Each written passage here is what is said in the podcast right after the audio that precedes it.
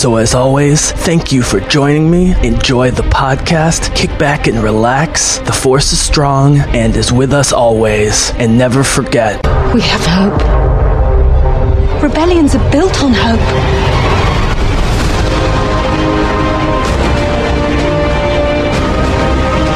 They've no idea we're coming. Take hold of this moment. The force is strong. Make ten men feel like a hundred. Take the next chance. And the next. You're rebels, aren't you? Save the rebellion! Save the dream! The Bizzle. You called the Jesse James. Jesse, aka the Bizzle. Oh, the Bizzle, thank you. The Bizzle. Thank you, the Bizzle. Yeah. The Bizzle. All right, ladies and gentlemen of the Bizzlecast, I'm not gonna hold things up today. We are gonna get right into it. I now have four-time contributor, co-contributor Tim Gerasi back on the podcast to talk amazing Star Wars ness. Tim, I have a promotion and a possible nickname for you, but before we get there, welcome wow. back to the Bizzlecast. Uh, thank you, man. Man, four times already. Yeah. yes. Well, you'll be interested to know that of podcasts that I've released in the last eight to 12 months, you have the third, 11th, and 13th most, li- most listened, which is pretty good. That's, that, that's very Hey. good. Number three. hey, when you said th- the third and the eleventh, I mean three eleven, man. I mean, that's perfect for Oh, me. yeah. and then 13 is the combo, right? Lucky number 13. There Oh, you that's go, awesome. So, Tim, we are going to talk Clone Wars. We're going to talk Ahsoka. We're going to talk Darth Maul. We're going to talk all that stuff. By the way, haven't seen Resistance yet. No spoilers. Maybe we'll get your no spoiler review later. I don't really care. It's not that I- I'm not interested in it. I just have so many other questions. Sure. Um, but Tim, for all the haters out there, and Star Wars is dead, and it's not my Star Wars, and fire Kathleen Kennedy, I have I, ha- I have two l- quick little ditties. Uh, if you'll if you'll indulge me, you ready? oh. The first one's more of an fu, which is I'm bad, I'm bad, you know it. I'm bad, I'm bad, you know it. The second is celebrate good times. Come on. We have so much to celebrate, man. We Oh, have yes. so much to celebrate. Oh, this is such a glorious time. I am thanking my stars I got celebration tickets even more than ever. Dude, so I know, listened, man. I listened to your Saga Continues podcast. Guys, the main crux of this podcast is going to be The Mandalorian, officially named 10 episode, $100 million. Oh my God. Jon Favreau series on live action television, which is going to be ridiculous. Uh, I talked to Tim a little beforehand, so he's going to give his general thoughts, which I hope are extensive, Tim, because I love the saga continues. I love Kyle. I'm thrilled that Kyle's coming on the podcast in a couple weeks. He was very nice and enthusiastic about it. But him and Paul can both be verbose in different ways, and I love listening to them. But there's times when it's like 20 minutes goes by, and, and I'm I'm ready for some Tim, and then you'll drop one line, and Paul and Kyle will just be like word, man. you know, like you need that guy, but I still want to hear more from you. So I want to tease Ahsoka Clone Wars Maul. Tim, I have to say. I I I, I, make wrong predictions all the time. I, I have to say this. It, it's got to be on record. Go back to my no- guys. Go back to my November 10th, 2017 podcast with Simi Klimo, my senior Star Wars contributor. But that was his very first podcast. I first of all not only predicted Siege of Mandalore, I predicted that Ahsoka was going to be a major part of everything going forward past the Rebels. Siege of Mandalore would happen in either animated or live action form. I had no knowledge other than the Ahsoka book and the Dave Filoni panel in 2016, but I felt extremely sure.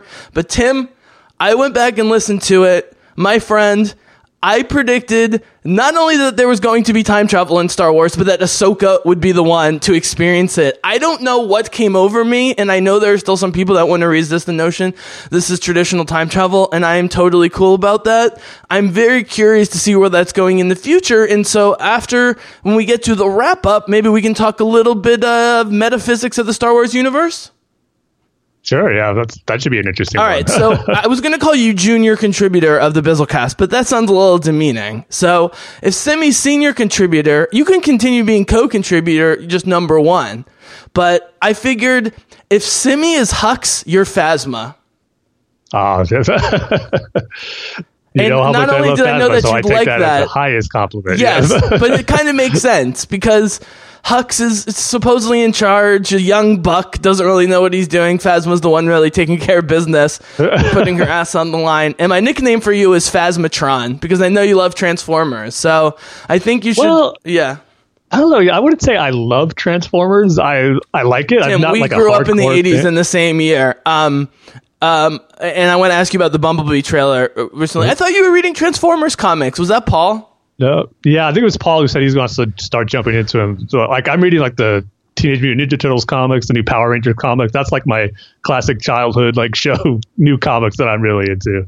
But I Transformers hasn't really Turtles. dubbed into like other than the classic '80s TV show and of course the some of the recent movies back in I could literally watch stuff. any Ninja Turtles cartoon from any generation or any movie, as bad as it is, and totally enjoy it. I mean, there's no question. I'm pretty much the same way. Yeah, I love that franchise to death. And they just started a new TV show right now, Rise of the Teenage Mutant Ninja Turtles, which is definitely different and skewed more towards the younger viewers, which is cool. But man, the show that came out before that in 2012, that's like the definitive Teenage Mutant Ninja Turtle series for me. It was amazing. like it combined perfectly uh-huh. action, drama, humor, cool animations. Like it, it was like the complete package. I love that series so much. So, a couple more fun facts of the Bizzlecast, then we're going to dive right into the Mandalorian. So, what's interesting is in between your highly rated podcast, Paul. It was at number one. He finally fell to Simi, our super epic Return of the Jedi podcast, or the Rogue One toppled Paul, but he was at like the top for a while. Um, and people are loving my Rebels commentaries. They're loving my Jessica Jones commentaries. But you know what I realized doing the Defenders commentaries? The four of them, they're the Ninja Turtles, and you can even give the Ninja Turtle personalities to the four of them. But maybe if we have time at the end, we'll talk a little Netflix or whatever. Um, but let's just jump in here, man. I mean, Tim, we've been talking about this on the podcast. It was great they hired the double D's from Game of Thrones. Resistance is cool. I haven't seen it yet, but I'm pumped for it. The Clone Wars coming back is amazing. But I was like, if Favreau realizes 80 to 90% of what I think is in his Star Wars obsessed brain, this is going to be amazing. And Tim, you know I do not love Boba Fett, but I love the Mandalorians after the Clone Wars. I mean, me and Simi are literally covering every single uh, uh, arc having to do with Satine and Maul and Mandalore and so forth. Like, I love that stuff. I love Sabine. I love what they did with Sabine. Like, even the So-So Mandalore episodes were great because of the character stuff. So, as a way of starting, a lot of the stuff we're hearing is completely unconfirmed. We know that 10 episodes is going to be a Disney streaming channel, a huge budget, called The Mandal. I'm assuming it's going to be Star Wars colon The Mandalorian. So let, I'm going to start off simple, I like blowing up the balloon, and then we'll expand outwards into theories and ideas. Does that sound okay? Sounds good to me. So first of all, what was your initial impression upon hearing the name? Did you hear the name first or the concept and the name sort of simultaneously? And what was your initial reaction? Well, we there've been rumors before it was like officially announced that this series was going to be, you know, about Mandalorians and on Mandalore and all that. So uh, it was like not really a huge surprise to see that it's going to be called The Mandalorian when Favreau first sent out that Instagram post. But I was surprised a little bit that it was more like on the singular Yep. of it, where it's not it's going to focus on one Mandalorian specifically. Where kind of based off those rumors we were hearing, I thought, oh, but it's there's going to be several Mandalorian characters they're going to focus on on Mandalore. So the fact that it is going to be focused on one main character, and I'm sure there's going to be other Mando Mandalorian characters. Oh, we're getting to that, buddy. We're getting with, them so. predictions. Don't you worry. So yeah, I was not kind of like not surprised, but surprised it was just like focusing on just one singular Mandalorian character. I think it's it safe to announced. say the Bizzlecast, the saga continues. Uh, Star Wars Underworld, like people of our age, our generation, our fandom. I think we all assumed, especially given sort of the Iron Man Mandalorian connection with the jetpacks and Jon Favreau doing Pre Vizsla, right? Like, uh, we're not betting men, but I would have put over 50% even before this that this was what was going to happen. Mm-hmm. Yeah, totally. I mean, he's been like teasing all these little things to like that post of or that Instagram picture he posted of Favreau himself with Dave Filoni at Skywalker Ranch. Like, there's like you could think, oh, maybe you know they just bumped into each other while they're working on their project, but it's Sure. like, nah, they've they've worked together too much on Clone Wars, and I'm sure Dave gave the whole Mandalorian history and story for his character when he was playing Pre Vizsla. So it's like mm, there's more to it than that. So. Celebrate good times. Come on, my friend. Keep going. Exactly, yeah. Keep going. So you heard about the news. You did all the research. There's casting uh, announcements galore. This is why I wanted to give you predictions and have us rate it and have a discussion because there's so many rumors. But I, I think the more sure things are things that are sort of obvious about what characters would come on, but they're not talking about yet for obvious reasons. As if that makes sense, as opposed to just like the early photos and rumors or whatever. But we'll we will get to all of that. But let's back up a second. Forget the Mandalorians, f- who, by the way, you know, fought the Jedi 3,000 years ago. They've worked that into canon, right? I mean, the important parts they've worked into canon. They learned how to fight the Jedi. They're the only major empire. I mean, it's like the Klingons versus Starfleet, right? I mean, they're the only major empire who challenged the Jedi, and they never recovered. They're like the English, right? The English, the sunset on the empire. The English can't mm-hmm. get over the fact they lost their empire, but they do have many systems. They have tons of ships and power. They're still very powerful sort of mini empire. Let's forget all that. Let's forget Boba Fett, Jango Fett. Uh, I- Tim, this takes place how many years after the original trilogy? I believe, if I remember right, Favreau said because it kind of gave a weird timeline. He goes seven years after the Battle of Yavin, Which would be I, right, literally, I believe. I think it's like three years after Return of the Jedi. When was I Jakku?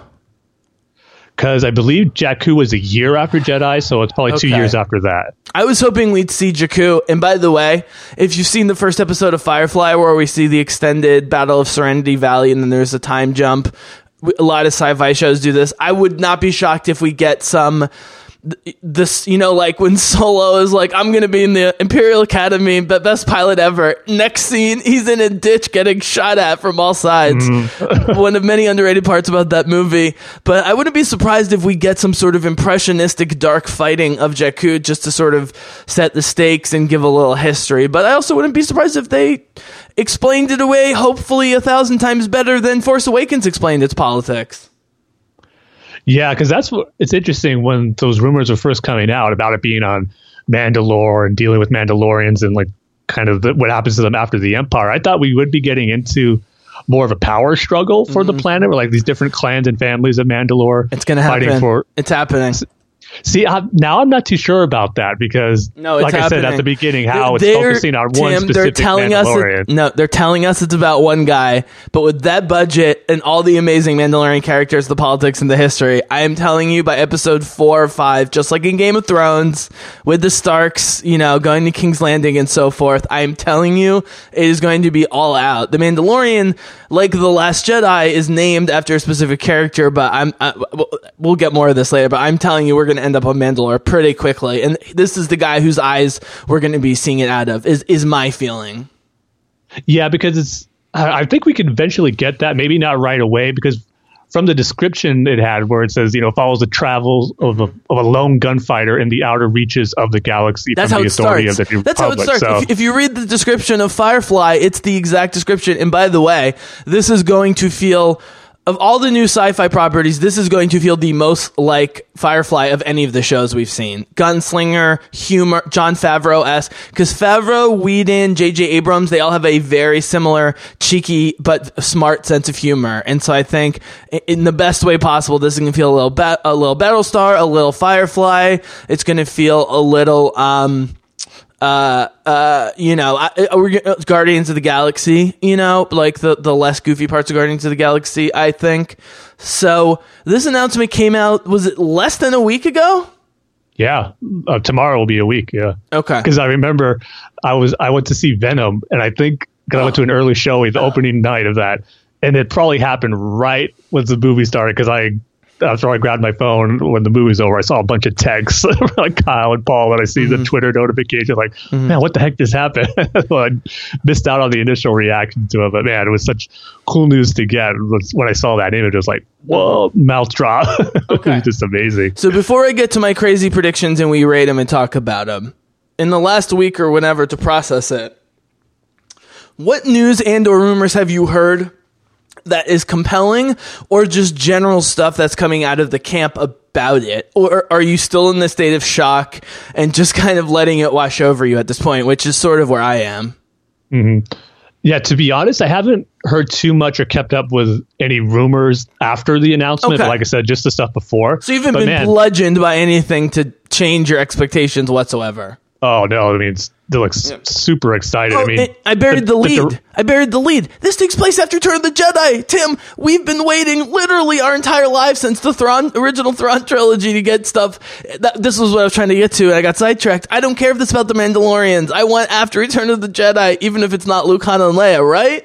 And so close after it too. I mean, that's what's Mm-hmm. another thing that's really exciting about it. It's not like ten years after, twenty years after. Billy Dee's like- still in the picture somewhere. Wedge's in the picture mean- somewhere. Hera and Ahsoka are there somewhere.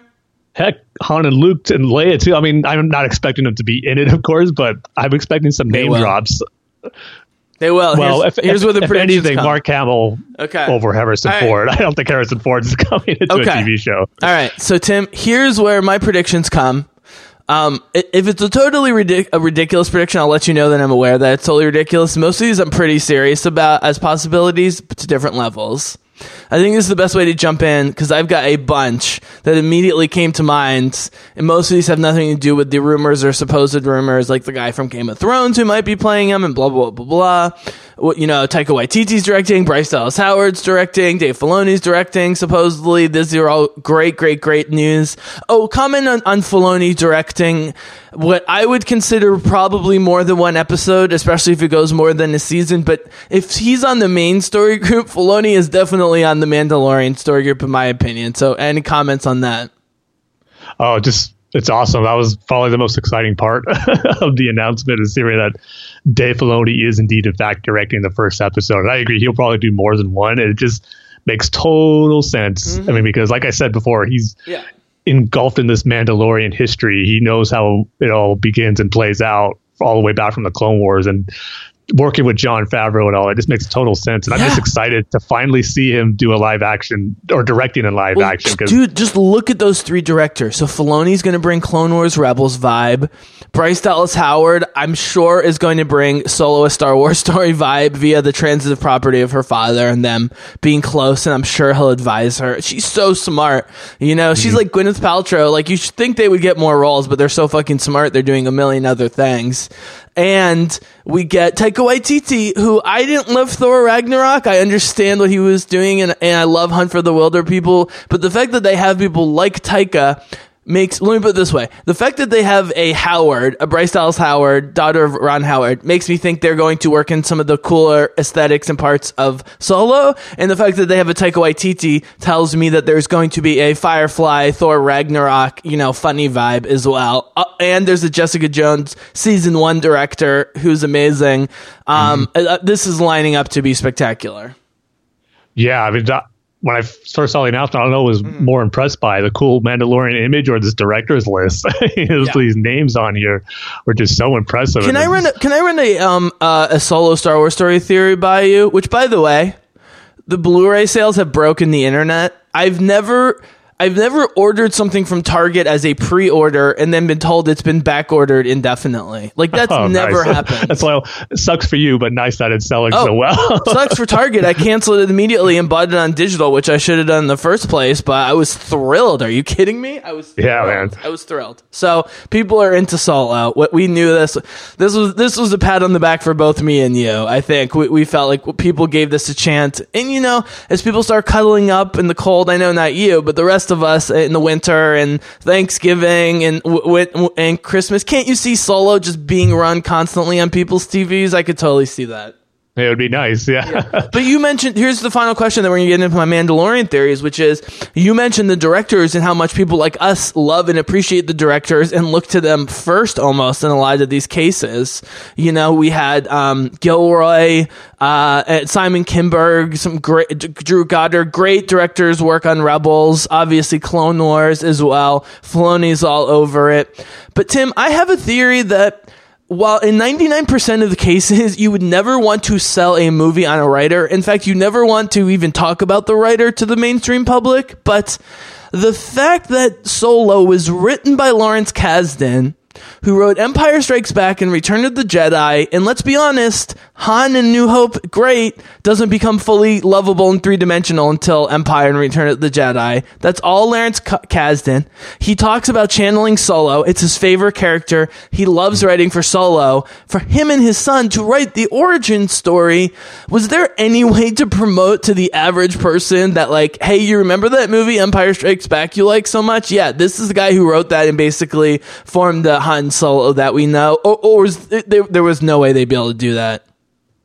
Yeah, because that's never really been part of the marketing for Star Wars so far. Anyway, in this new era Kasdan. different but directors coming in. He's a god. Yeah, it was. I don't. I just couldn't see Lucasfilm Okay. doing it where it goes written Okay. by like in the promotion, the new Star Wars story film written mm-hmm. by the writer from Return of the Jedi: The Empire Strikes Back. Maybe they wish they did that in hindsight now, considering how it didn't do well at the box office. But uh, this never was part of Star Wars mo as far as advertising new movies. Okay. But it could change. I mean, like I said, with the new Yeah. all these new projects in development and all these different creative forces involved, they maybe they will start doing that. Okay. All right. Here we go, Tim. 20 minutes in. I told you we were moving fast tonight because we're celebrating good times. Come on. So he- here's what's going to happen. I'm going to give you a series of questions here. Some of them are multiple choice or like can be split up. I'm going to ask you from a one. Would you rather do one to five or one to 10? Which is easier? Uh, let's do one to five. Okay. So one being not likely, five being extremely likely. In some of these cases, I'd also like you, cause uh, I, I did on my podcast, I'd like you to rank one to five on whether you want it. So maybe you think something's a hmm. two of likelihood, but four or five of wanting it. Okay. Gotcha. I'll- Okay. and I'll give you mine, which I did on my solo podcast the other night, but pe- way more people are going to listen to this, and this will be way better. So I'll give it again. Some of these are casting, some of these are character, some of these are narrative, some of these are philosophical.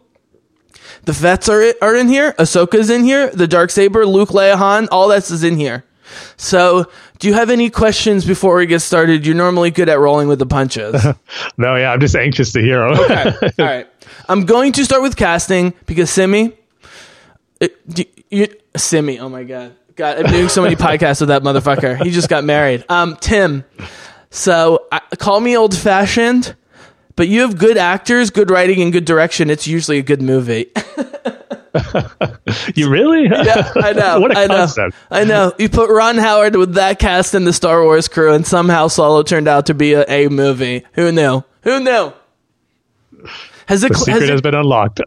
has it crawled up your list at all? oh yeah, it's been pretty high on my list when I, Oh no, after no, no! Because you had time. Force Awakens, then that, then Rogue One, then Last Yeah. Jedi. So it's probably Uh, still in that place. Okay. Yeah. mhm. Don't you think it's been a great, healthy discussion though, to not talk about the saga movies and have people discuss whether they like Rogue One or Han Solo better? And like, I've heard a lot of discussions from smart people, both official people and unofficial people, being like, I like both movies, and that just makes me so happy. Like, if you really like one or the other, that's great. But don't you? It, it's kind of nice to be talking about the anthology movies for once. Oh yeah, totally. And that's what I love about getting all these different movies. Oh, yeah. more stuff to talk about. And when they're But but you know what I mean. Everything's been overshadowed by the two and a, three and a half billion dollars of episode seven and episode eight. sure, yeah. But let's And be that's honest, to be Tim. expected too. You have Force Awakens at the top. You tell me mm-hmm. if I'm crazy. I think sixty to seventy percent of hardcore Star Wars fans right now, it's either Last Jedi's their favorite movie of the new ones by far, or some combination or or one or the other of Rogue One or Solo. Like me and Paul are clearly on one side. We know all the Last Jedi. Simi is on our side. Uh, and by side, I'm not. I'm, I'm not starting beef here, people. I'm just talking about opinions. But do you agree that? And by the way, I have Force Awakens just below Rogue One at my top. I love Force Awakens, but pu- putting Force Awakens aside because there's so many factors around it, do you see something similar where some people are gravitating towards the anthology movies and some people embracing the radical vision of Last Jedi? No, I totally agree, and I see that myself too. Yeah, Mm-hmm. I mean, you see, as divisive as it is, I still see plenty of love and people saying Last Jedi is their favorite, and I'd say that for Rogue One. I think Rogue One more than Solo, from what I've seen, is being out of the Star Wars stories films, the ones that People, people, are really, like, seem like- appreciating it more. And Mm-hmm. it, for me, it's not a backpat with Rogue One, giving it a plus out of the theater because, as I've talked about, I just connected with the writing, but especially the political and social message. I saw what Donald Trump was going to do, even though he was only president for two months at that point. I could see it. I could see the themes of fascism. I and uh, this is one of those weird things because on the one hand, I'm glad people appreciate the political and social themes more, but I'm sad we got to a place, whatever party you support, I'm sad we got to a place where we have to appreciate the Rogue One themes more, if that makes sense. Yeah. No, I follow. Yeah, it was kind of one of Yeah. those movies at the right time type of thing. Yeah, but they didn't need to. I mean, they they wrapped on that yeah. a year and a half before it came out. Yeah, Yeah. Also, if if you so you know how Marvel has waited way too long to do the like hundred million dollar Scarlett Johansson Black Widow movie that would have been really easy and they would have made a lot of money on a long time ago. uh huh. Is there any other similar character and actress that you could throw a hundred million dollars on a low level kind of character action uh, prequel than Felicity Jones as Jyn Erso like three years before Rogue One? I feel like that would easily make its money back, and people love her, and that's why it made so much money. And she's you know, already getting acclaim for the Ruth Bader Ginsburg movie. We'll see if it's good. I, I feel like that's a no brainer for them to try and keep some of this talent. Um, this is not really a question, but it's something that Sammy and I have been throwing around of like, you know, if you see, uh, if you see, now this might be partially because they only had to do one and they knew it was over, unlike Daisy Ridley, who has to deal with this for seven years. But there was a joy and a celebration and a letting loose of Diego Luna and the whole crew during that press tour of just celebrating it. Yeah, I, I feel totally. like Felicity, after doing a very, very, very taxing and serious role like Ruth Bader Ginsburg, you pay her $10 million and do a $100 million Deadpool budget and do a Jyn Erso movie. I feel like that would, you know, something like that would be cool. Thoughts? No, I'd be totally down for that. I mean, they don't have to do an exact adaptation of it, but I loved a lot of her backstory that was in the Rebel Rising Yeah. book. You could bump So- Mm-hmm. up some of that timetable. You know what I mean? Yeah. Totally, yeah. I think it'd be something really cool. Yeah. But it's like something I probably don't see happening in the near future with all like other projects they probably have they want to get down the pipeline. Is But is never say Jyn never. Erso? Final question before Mandalorian: Is Jyn Erso sort of quietly the most liked or respected, or um, yeah, liked or respected character that just doesn't get talked about much, or, or can you think of another one Hmm. among the good guys? I think that might be pretty fair to say, especially being talked about. Yeah. Because, you know, everyone has their different opinions on the main characters, the new main characters Mm-hmm. for episode for the new trilogy. So that's where usually all the discussion No is. one hates Jyn. Some people don't connect to her, but there's no one that's like, uh, she just rubs me the wrong way. You know? Yeah. yeah. Mm. No, yeah, I think that's totally fair. Yeah. Yeah. And I also think uh, Diego Luna doesn't get enough credit for being a classic rebel spy that we've never seen before and seen again. I hope we see more of that. Oh, yeah. Which leads I mean, us he- into the events of The Mandalorian, where inevitably the New Republic is going to try and put laws in place that people aren't going to be happy about. Let's be honest, Tim. Let's be Yeah. honest. and we see this in Bloodline, and this is why Leia gets kicked out and everything goes to shit because they become as corrupt as the Empire almost, right?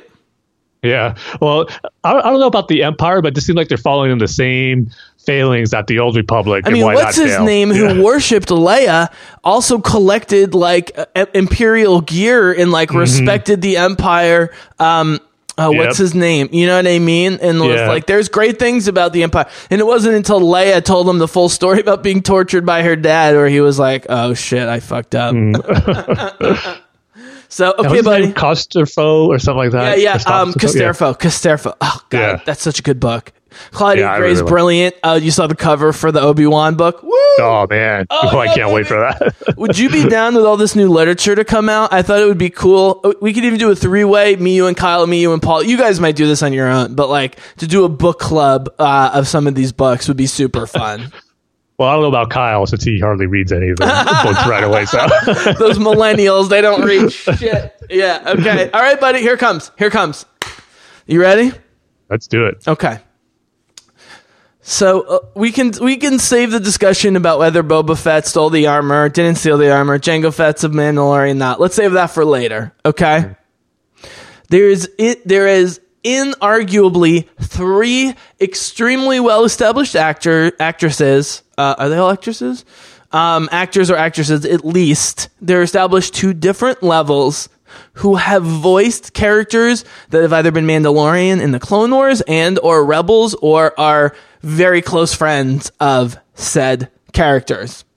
Now, I'm going to name the character and then the actor who plays them. I'm going to talk about a few things they've done, and I want you to rank the chance that they appear in as themselves with the voice because they're all gorgeous. The people I'm about to name uh, in The Mandalorian. Are you ready? All right, let's do it. Okay.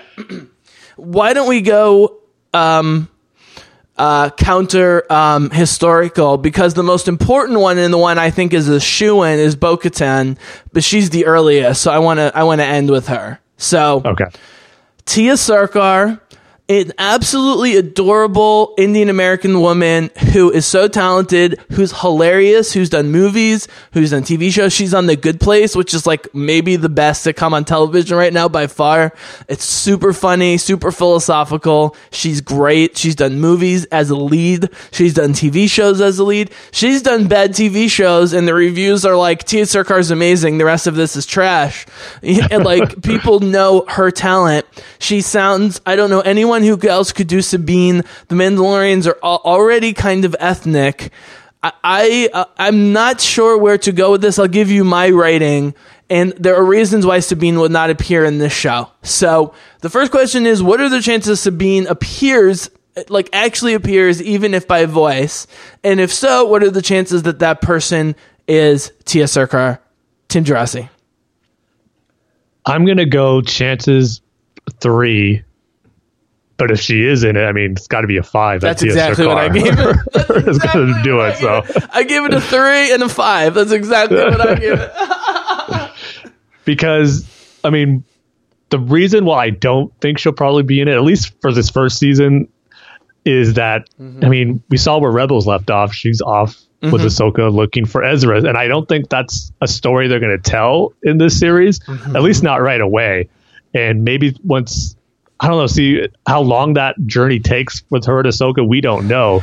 So it's kind of up in the air. But the reason why I'm not ruling it out is because Dave Filoni is involved with it, and you know he's she's a Mandalorian character that he helped Yeah, create. Filoni had a little to do with Hera, Sabine, and Ahsoka, I would say. Mm. So yeah, it might be something maybe down the road, but I'm not. That's why I gave it a three. I'm kind of split. Where I could, I- I'm right see with it you. Really not happening, and I could see it too. I'm right with you. And I want to save Ahsoka, Hera, and Sabine for the end because of Ahsoka stuff and because what happens with Ahsoka, Hera, and Sabine, I think the three of them are tied together. I think we're going to see all three of them mm. or none of them is, is a potential possibility. Interesting. Depending on how they go. So, okay, here comes number two. You ready? Let's do it, or let's hear it. I should say. Ketsu. Gina Torres mm. is a bad fucking ass who is stunning. She's amazing in Firefly. She could fight like a motherfucker. You can easily like she's like a good Sana uh, Starros or Dr. Aphra character to come in. I mean, you could immediately put Gina Torres. She's done Firefly. She's done a bazillion guest roles on network television and cable television. Of all of these characters, even as a single episode, just like come to save the day for a few minutes, I think Gina Torres is Ketsu as uh pretty i would say a three to four out of five that that that, that would happen your thoughts That's interesting because at first I wouldn't have thought of Ketsu as being one because if they were going to bring in some Rebels characters, I think it would be some of the bigger ones like Sabine or Hera. But now that I think about it, maybe they do want to go a little low key at first with some Mandalorians that we're familiar with that had shown up in other series. So hmm, I'll probably give it a little higher than Sabine okay three and a half with a three and a half yeah because I think it'd be cool if the both of them were showed up together in Yeah. in the series, just to kind of since you know they were close friends and to see if they were gonna bring her Sabine's story back, it would have Ketsu there too. So yeah, I would probably give it a three and a half for right now. Okay, I want to say Boba Fett and Jango a little bit because it's low hanging fruit for you, and you have a ton to say about it, and I don't. So I'm just gonna let you Oh, talk. boy. So I'm gonna save that. Um, no, I just don't have any idea. So I'm curious what you're gonna say. Mm-hmm. The dark saber might come up. We got to talk Luke, Leia, Han, Jedi stuff. You know, like it might come up. But Tim, of all the characters, and I might mention some more, that is lock of the century to appear in this show based on history, ability, profile, ability to fight, embodying the character, actual relationship with Jon Favreau over time, the main star of Battlestar Galactica, and a number of other of amazing shows. Katie Sackhoff, where they age her a little bit as Bo Katan. I don't know if they live longer in Mandalore. Kate, they've de-aged Michael Douglas and fucking everybody else in Marvel. They can age Yeah. Katie Sackhoff. Katie Sackhoff as Bo-Katan. I'm telling you, the Mandalorian character it, by episode four or five is going to be back in Mandalore, whether he stays there or not. There is no way we do not see Bo-Katan with the dark saber on the throne, played by Katie Sackhoff. It is impossible. She wants to do it. She loves Star Wars. She comes to any. She did not need to accept that role at the beginning of season four of Rebels, and arguably made what was like an uneven number of episodes, but she was great in it. I think this is a five out of five lock to happen, and a five out of five lock that it's Katie Sackhoff as Bo Katan or uh, in Mandalorian. Tim, thoughts? Yeah, this has got to be the highest for me too, and I'm. I really don't want to say five because we just do not Five. know anything can happen. Six. So I'm going to say Six four and a half. Four and a half for me. It's. I think it's definitely more likely to happen than not I mean, to happen. if you guys haven't seen Battlestar Galactica and see Katie Sackhoff fly planes and fight people hand to hand and shoot guns, you ain't seen nothing. But the thing about her is she's so intense. One of the best episodes of Battlestar is episode six or seven, where she's injured and she can't go on this like the mission to get all the fuel. Where if they don't do it, they're all gonna die. And so she's stuck in the command room, and she's so she's so uh, angry and upset and stressed because she's not out there and uh, Leah is the one who has to Lee Adama is the one who has to do it and she doesn't trust him and she's stuck doing the strategy behind the scenes and she fucking hates it. So I would not be surprised if we see Bo-Katan try and sit on the throne and then episode 9 we get a reverse red wedding esque thing where she just dark sabers the shit out of all sorts of bad guys. You heard it here first people. You heard it here wow, no, there's a prediction. yeah but I just think from a narrative, it just makes total sense for her character to be involved somehow. She's in doing her series. second sci-fi property on Netflix. She did a Vin Diesel, you know, uh, whatever the Pitch Black movies is. Battlestar Galactica. She did a western, by the way, Longmire, a modern western, which she was acclaimed for. And we're getting a western style thing with Mandalore, which is gonna have solo vibes to it. This seems like a no-brainer, right? How, have you talked to Yeah. Paul or Kyle or anyone else about this? No, yeah, we're probably we're saving it for our next episode, mm-hmm. which we'll be recording tomorrow. So I don't want to get into all this good. Hey, buddy, I just- stuff. You got anything for me? Well, I know you said you were going to talk about the Boba and Jango stuff later, so I'll stay away from No, that. no, no, no, no. No. This is the time to bring it up. I, Oh, okay. Yeah, I, I. This is not me. I'm not. There's no insulting going on here. I just have no ideas. So, give me some good ideas about how Boba and Django fit in, and Well- I'll, I'll let you know what I think. Okay. Because there's no way they're not in it. I mean, Boba Fett and or Jango Fett, even Well- in like a flashback or something, is going to mm-hmm. be in this. There's no question. Well, here's the interesting thing that's been brought up to me. I've seen a little bit. Do you think there's any possibility that the title Mandalorian, the titular character No. of the show, is Boba Fett? No way, because he's not a Mandalorian. See, they, I, as the way right now, Sabine runs that. away to become an outlaw, this is going to be like the ma- older male Mm-hmm. Sabine. I almost wish it was Sabine.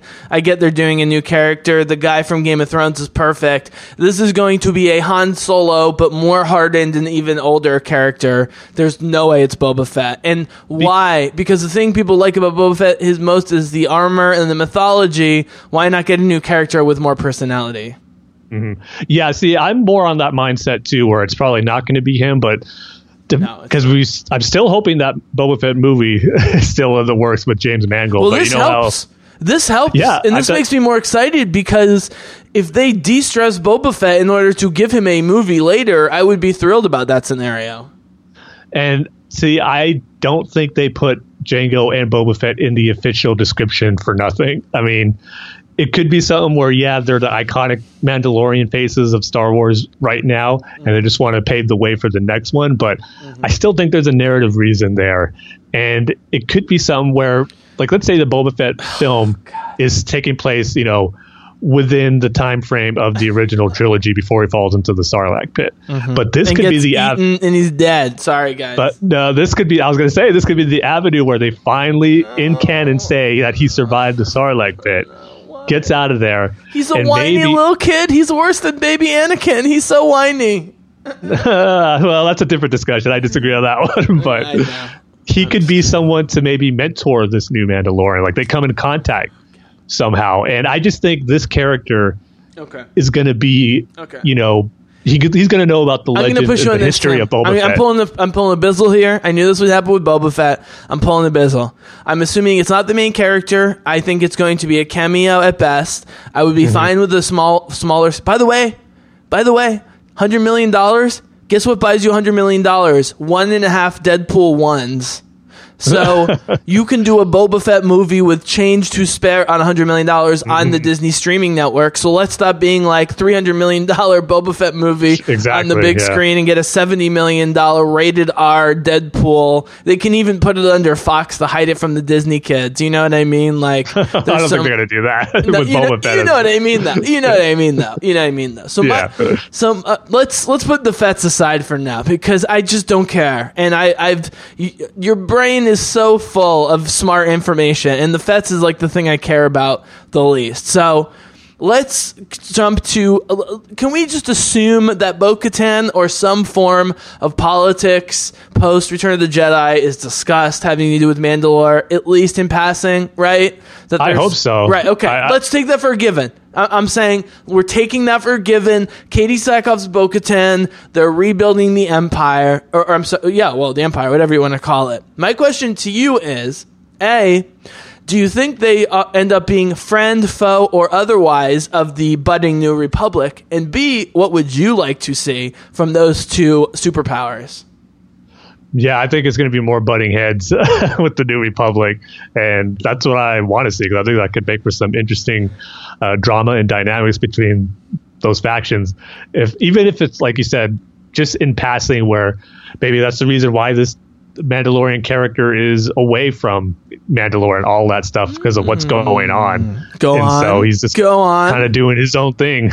like I said, he's being compared to a gunslinger, and like we don't know what his main goal and purpose is going to be. Maybe he's just out wandering, waiting to see what's next, but he gets thrust into something Yeah. that's maybe going to put him on a collision course back to Mandalore. Maybe so, like all that uncertainty, uncertainty right now about the state of Mandalore, the politics of it all, how this character ties into that is kind of what makes me excited about it and pretty mm-hmm. fascinated about what they're going to do here. So it's going to be interesting to say play out or to see play out. But man, I just can't wait to see it play out because there's so much potential with that type of narrative they have going on. We're getting close to Ahsoka here, but I don't want to jump the gun. Um, let's see what else I got here. Oh, oh, the obvious. Luke, Leia, Han, Chewie, R2, C3PO, etc. But I want to hear all of your theories, all of your thoughts. Let's be honest. Luke trying to play younger Luke in Forces of Destiny, he got it like 80%. Like, I was pretty convinced. And Yeah. I would be fine with him doing transmissions with CGI Luke. I'm one of the people who thinks that Tarkin was flawed, but CGI Princess Leia looks amazing. I know it's only for two seconds, but if you compare how perfect Carrie Fisher looked in 1977 as a 19 year old and the CGI Leia that we get briefly in Rogue One, they look exactly the same, other than maybe the eyes. And so they could easily do a transmission. I think you and I are of the same page that the way they're going to bring in Leia footage to episode 9 is through holograms and stuff like that. And so I think this would be a smart move for Luke. I normally would think there's no way Harrison, Harrison Ford would do anything more Star Wars. However, with the death of Carrie Fisher, which really affected him, and the fact that he loved the solo movie and he loves uh, Ehrenreich, and, and he was like surprised by how much he liked it and the direction things are going, I wouldn't be shocked of a few Han Solo lines here or there. And let's be honest, no one can talk like Carrie Fisher, but they're getting better and better. So your thoughts about Luke, Leia, and Han? Let's stick with those three. You can pick in any order. Go down the list. Go. You know what? I'm going to say for Han and Leia and Luke, they're all going to be ones for me. I'm not expecting them to be in this One's like no appearance other than so. This is the Agents of Shield model where they vaguely reference the Avengers occasionally, and that's it. Mm-hmm. I'm expecting just name drops. No to way. be honest with you, because that's what's Mm. made Star Wars great is the, the con- connectivity between t- TV and movies. I know that logistically it's hard, but if they go the Agents of Shield model where it's like, hey, remember that funny time in New York with the Chitauri? Okay, we're moving on to the next thing. That is so not effective, and Star Wars is better than that. But they, I agree with you; they have to do this very tastefully. So let me ask you, what are some scenarios you'd be okay with, or you could see where it would get to a two or three out of five? Hmm. Yeah, see, in regards to Luke, maybe his might be the more likely because he's off kind of during this time searching the galaxy for Jedi artifacts and stuff that we kind of learned about what he was doing in Battlefront 2 in that campaign. Oh, So- the observatories. Ooh. There's a chance that he could come across this Mandalorian in part of his travels. I mean, that's not the most impossible thing to happen, but see, I'm just kind of He thinking also they could travel via the world between worlds from the future and be older Luke in the past. I'm just saying. yeah, I really don't think they're going to go that route for this type of show. well, let's be honest. Y'all didn't think they would go the time travel route at all. So come on. Well, so there's as far as we know right now, this uh, series isn't going to be dealing messing with the. Force and No, Jedi I, I want to characters. say, so. no, I, I want to save Force and Jedi uh, specifically. So let's talk about Leia and Han. We know people can do Leia's voice. They can clearly animate Leia from the time. Han is fine. There's plenty of people who can I- imitate Han. You can't do a couple vocal transmissions. Like I thought, Battlefront 2 campaign for all the flaws, they nailed all the main characters. Yeah. yeah. I would agree with that. I mean, the I- I scene could- with Luke and and um, what's his name on the on the planet with the observatory is like one of my all time favorite Star Wars scenes. Period. That's great, And I agree with you that Luke's going to be doing more of that kind of stuff of just like converting people through his morals and ethics and goodness. I hope so. Mm-hmm. See, my thing is too. I don't think they want to be not necessarily tied to it, but they kind of want to make their own mark without relying on those legacy Well, characters. you see, Tim, yet, they so. just made a movie called Solo: A Star Wars Story, where they explained every single thing that we had heard exactly. about. That was a movie though, and with a TV show, I think they're going to go about it a different route. Oh, interesting. So- okay. Could you could you elaborate on that? Why that's an interesting theory. So a movie that failed at the box office, doing much better now, but fans love. There was too much fan service even for me. Solo, oh, your last name, blah blah blah. Who cares? But I love the Han, Han, Sabacc, Sabacc, like that stuff. I love. So it's a fine line. So I'd be curious as to why you think they need to be more careful on television when you compare it to, say, the Game of Thrones translation. Well, I think for on TV, you're you just want to because t- for movies, I think especially when the Star Wars ones, they're they're you kind of need that.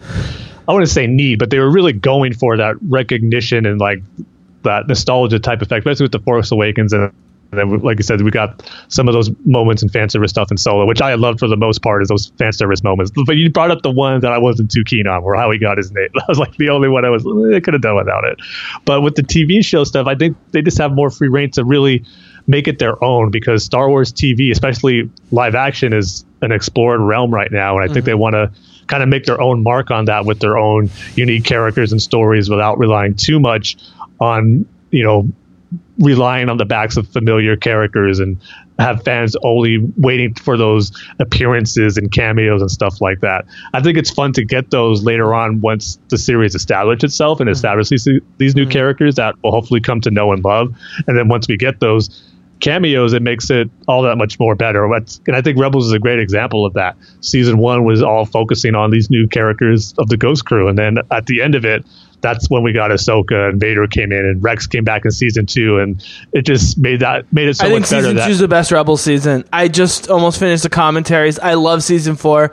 Season three is great episodes, but every episode of season two is great just as a character study, but it all connects to the future of the series and the and the saga. I think two is the best, but I, I think maybe I'm in the minority on that.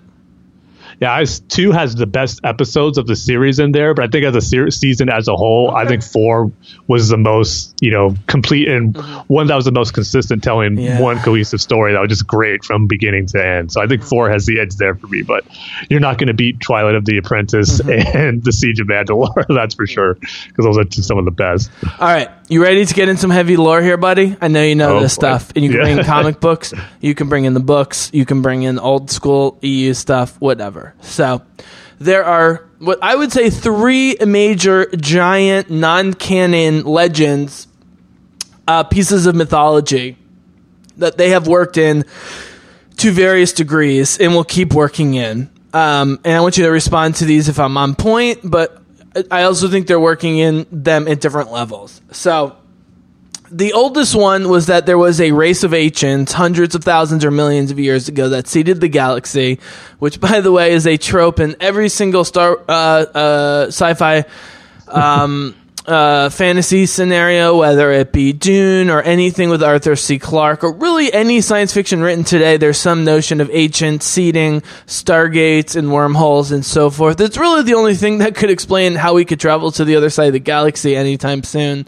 um, or like that there's hyper lanes. Like people don't understand that you can't just hit the hyperspace button. Like there's Yeah. actually lanes you need to get into, um, and and that's the only reason they can do it. That's not that important to anybody but us nerds because that's sort of a given, right? In in, in all sci-fi. The second is the old republic stuff, right? And mm. the but I want to work in the third directly so I can just get your talking on this, which is the Mandalorians versus the Jedi. But the Jedi also had a split, right? With with fuck, what's his name? I, oh, Revan and I mean there there Alec, yeah. yeah, yeah, Malak. There, there, there was an early split between eh, that led to the Sith and the Jedi, and the Jedi thought the Sith were dormant for three thousand years. It's not exactly what happened, but we've gotten Malachor. I mean, I think Filoni's mentioned Revan before. Like, we're we're getting some of this stuff in canon, either officially or unofficially, and now we've got the Mandalorian stuff. So my question to you, Tim, is is it important at all that we start working these larger mythological themes that clearly fit with where they're going in the series? Or is there too much ground to cover as you pointed out with sort of the average watcher is there too much character and narrative and action ground to cover to really talk about these ancient ideas that nevertheless really inform the Jedi and the Sith and the Mandalorians and so forth? Go ahead You see, I think this is the perfect avenue to explore that history Preach. that Preach. we know is there, and we just got to get more into it. I mean, a TV show, you don't have to say it all right away. You could you. slowly Thank you. build up that history. But who knows? Maybe it's something where this Mandalorian character is like a descendant of those, of like a, a warrior from that Mandalorian Jedi. I think the War. Mandalorians are descendants of the ancients. I can't believe you said that. I've thought that in, inside all the time. That's awesome. So it's like there's so much stuff they could do in bringing in that history and lore that I think would be great because the Jedi and Mandalorian War is something like you said we know it's in canon now. Kanan said it when he was training Ezra or Sabine with the dark sabers, Yes. reminding her that the Jedi won that war. So That, that episode. I think my favorite character episodes are Zeb and Kallus stuck on the planet, the honorable ones. I, I could watch Mm, That's a that forever. And the dark, the first dark saber episode where Sabine just loses it on Kanan is just. I mean, Tiya Sircar can even act way better than that in real life, and that's a voice performance. Another reason I think we might see her. She's so stunning. She's so charismatic. She loves Star Wars. She goes to all the panels. She loves all the fans. This is a Felicity Jones thing. It's like you have the talent, and here you have the voice, right? So we said it's a three out of five for Tiya Sircar, but you and I agree it's a five out of five that they should be considering it. And oh, definitely. and, and by the way, man, we should mention before we go into more metaphysics and cosmology that it also builds an immediate link between us hardcore nerds who know their voices from all the animated series and the average TV watcher who's like, oh, that's Tiya Sircar from network television. Oh, that's Katie Sackhoff from Netflix and Battlestar Galactica, right? I mean, it, it really benefits everybody here. Um, and so, sorry, I'm getting I'm getting sidetracked by beautiful Star Wars female badasses as usual. So I'm going to scale back here. I agree with you. This is the perfect place to do the cosmology. So this leads to the next question, which is of the new cosmology, Operation Cinder and Emperor Palpatine's ultimately failed uh, experiment uh, that's led to the First Order, which is not what he wanted at all, but that's just what happened.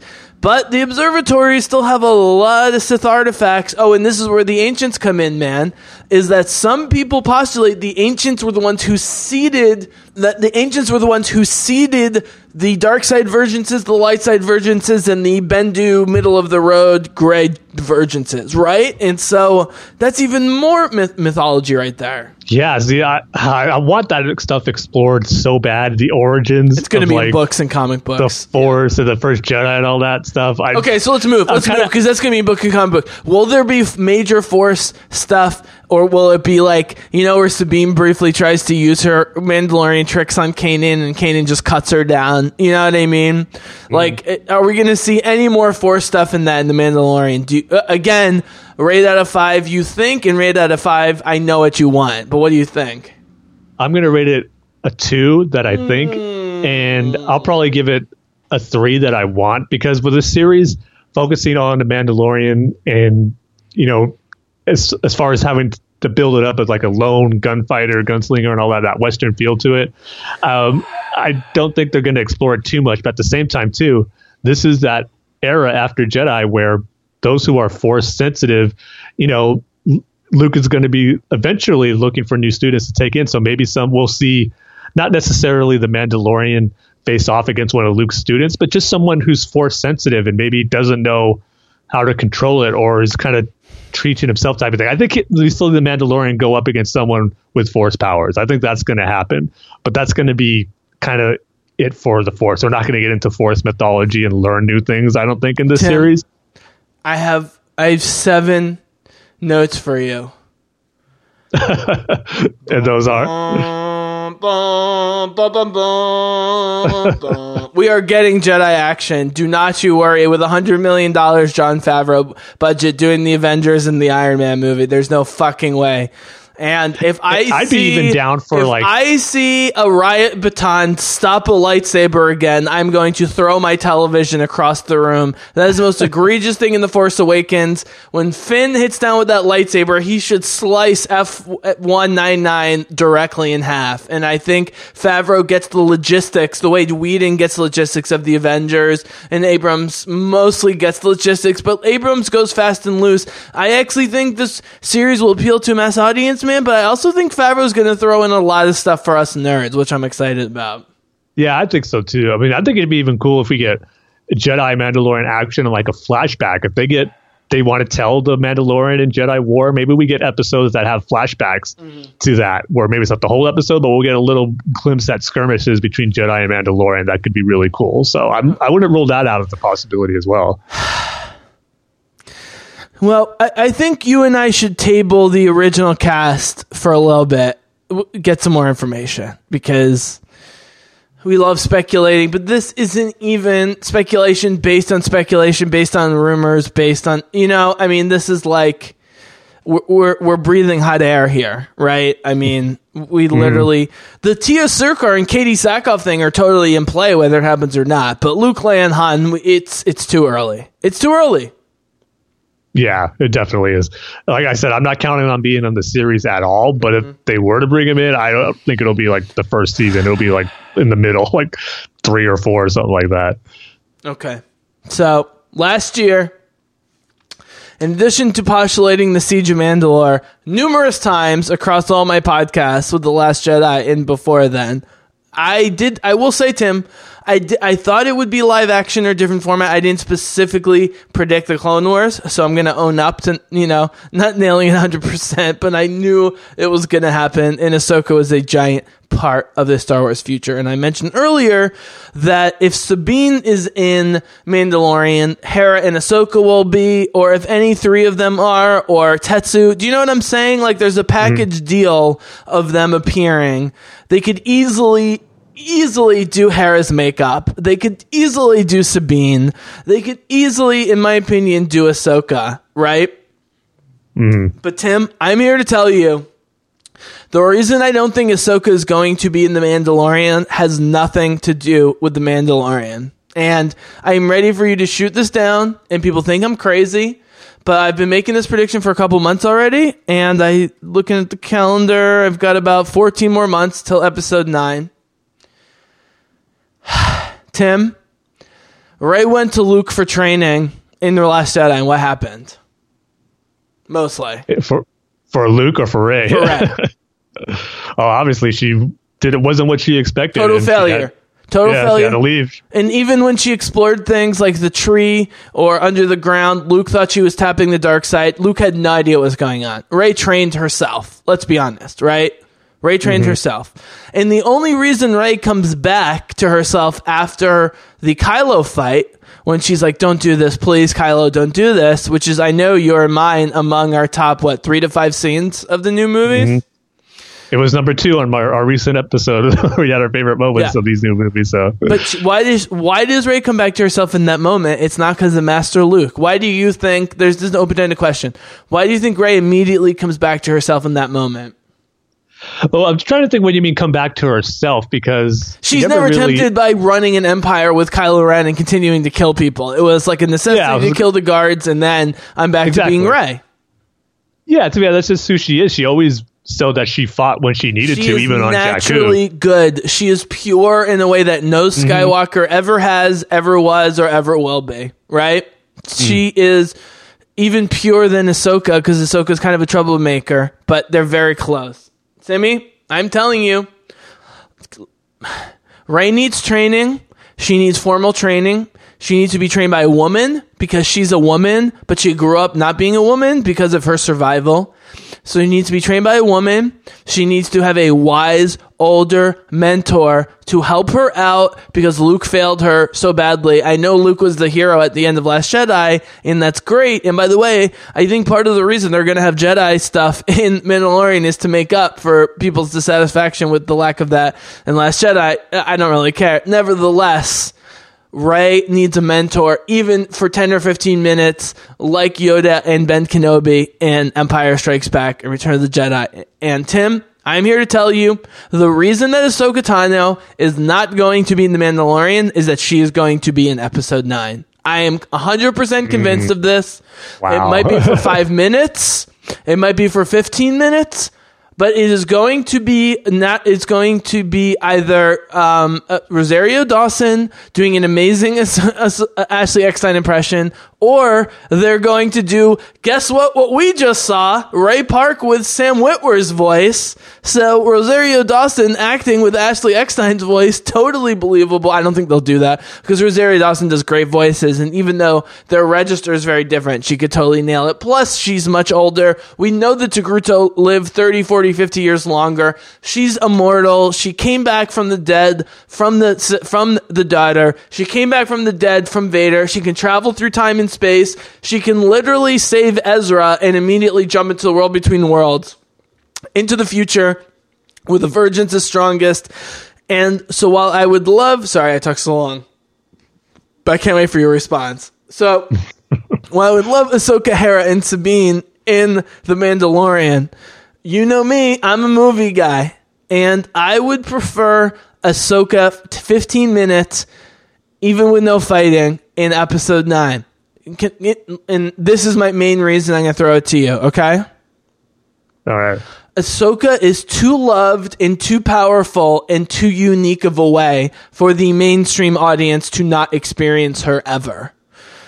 So maybe it's not episode nine, but if we don't get Ahsoka in the mainline movies that make a billion and a half to two billion dollars, I think it will be a disservice to the character, to the lore of Star Wars, to the fans of Star Wars, but most of all to the casual fans of Star Wars, who if they see Ahsoka Tano with her white lightsabers for three seconds in the trailer, not knowing who she is, would go fucking ape shit. I think 100% Ahsoka Tano, if they're doing the Clone Wars animated, which was a good idea, and I admit I should have seen that coming more specifically, I think Ahsoka is in episode 9 as, a, if nothing else, a friend, an older female companion to Rey. Man, I love what you said there. I would love to see it, but I just don't see it happening. Why? Man, Why? I, Why? I just don't think uh, that's part of J.J. Abrams' vision for telling this story. I mean, He's learned. He's learned. They're I they're think- stressing the prequels and the Clone Wars, man. yeah, He's learned. well, I think his focus is well, I don't, I don't know about focus, but the stuff we've hearing about episode nine wrapping up the Skywalker saga episodes one through nine, and I think that's what he's going to focus on mainly, and not necessarily Clone Okay. Wars and Okay. Rebels. Okay. But as me as the diehard. Hardcore fan, I would love for it to encompass I know. all that I know stuff, you would love so- it. I know you're skeptical. Let me throw you some specific questions. okay. Okay. Uh, Anakin and Ahsoka during the Clone Wars. What made them so compelling? A. They cared about the clones when no one cared about the clones, right? They mm-hmm. always were the first one into battle. Literally every episode is them charging over the trench and the clones behind them, and they will follow everything that Ahsoka and Anakin say. No one else treats them with respect. Two, She's totally loyal to her master, but when she has to go her own way, she does. Three, Ahsoka can flirt with the gray or what I call the silver, by the way, which I think I think the Bendu is gray, but I think what Rey has been touching and what Ahsoka touches is more silver, where it's more towards the white with a touch of gray, if that makes sense. Ahsoka can do that, but who are the two pure? If you combine mad Jedi skills with pure hearts, I can't think of anyone more than Ahsoka and Rey. And so if the Skywalkers need to die, and I agree with Luke that the Jedi, in terms of the Skywalkers, need to die. Kylo Ren needs to die. They all need to die. And I think Rey, with the guidance of Ahsoka, will be the beginning of that new order. And inevitably, as the cycle of life, as the Hindus talk about, it will happen again and again. But I think there will be a period of peace and wisdom following the end of the Skywalkers and the beginning of Rey being like essentially Plato in the Republic, teaching people how to be like human beings with the guidance of Ahsoka. And I know it seems like I'm being really selfish here and really biased, and that's definitely going on. But I've really thought about this rationally, and I think this makes sense rationally because you can do it practically because it's a character everybody loves. You probably fill 100 million more seats because of it. I mean, there's, uh, let me put it this way. What are the what are the very strong logical reasons not to consider putting Ahsoka in episode nine? See, I just think I don't know if she's JJ realized like how important she is to the whole Star Wars mythos. Guess what? Guess who just won an honorary Oscar? Kathleen Kennedy, our girl, baby, just won an honorary Oscar. Guess what she was been in support of? Bringing the Clone Wars back, Rogue One, Rebels. She fucking loves Ahsoka Tano. I'm telling you, man. I'm telling you, JJ is more willing to listen to orders this time because he was hurt by some of the criticism of Episode Seven. I truly believe that. Now, whether he does the Ron Howard treatment with Qi'ra and Maul, I don't know. But the gauntlet has been thrown down, my friend. Yeah, I don't know. I mean, I'm just, I would love it, but I'm just not feeling it as something he's going to do with this story. I mean, it would it, uh, everything you're saying Rey? sounds great. Who is going to train Rey? She has not been trained. She has I not know. been well, trained po- pr- I properly. think they kind of set it up too, where she's going to be doing it herself. I mean, she's done everything herself so far. She has the books now. can't which you can't name any Star Wars property. I know Luke kind of trains himself before, uh, you know, after Empire, and then a little bit between Empire and Jedi, but he still has teachers. It, they no one ever trains themselves. Even Kanan with the Inquisitor reborn in the Temple of Lothal in season two of Rebel, Rebels. Someone is always training you. And it could be something too where it's like the the spirit, the force ghosts of Luke, Anakin, Obi Wan, Yoda being there for Rey as well. And to be honest with you, I just don't think that's a story we're going to get in Episode Nine. Depending how long it it takes place in the timeline Yeah, I'm not after seeing as a Last story. Jedi. I'm seeing as a very supplementary figure, not a story. Yeah. because I think Rey's gonna. It's, I think it's gonna be a few years after the Last Jedi, and I don't. I think she's gonna be where she needs to be Mm-hmm. in her training. We're just not gonna see it. Maybe we'll get some hints as Mm-hmm. to what's been going on since the Last Jedi in Episode Nine, but I just think it's going to be something where she's already good to go with what she needs for the story in this movie and facing down Kylo Ren again. So it's going to be interesting, but Wait a minute. I- you think Kylo and Rey are gonna fight in the final movie? No way. spoiler alert. I'm sorry, I should have said that. Yeah.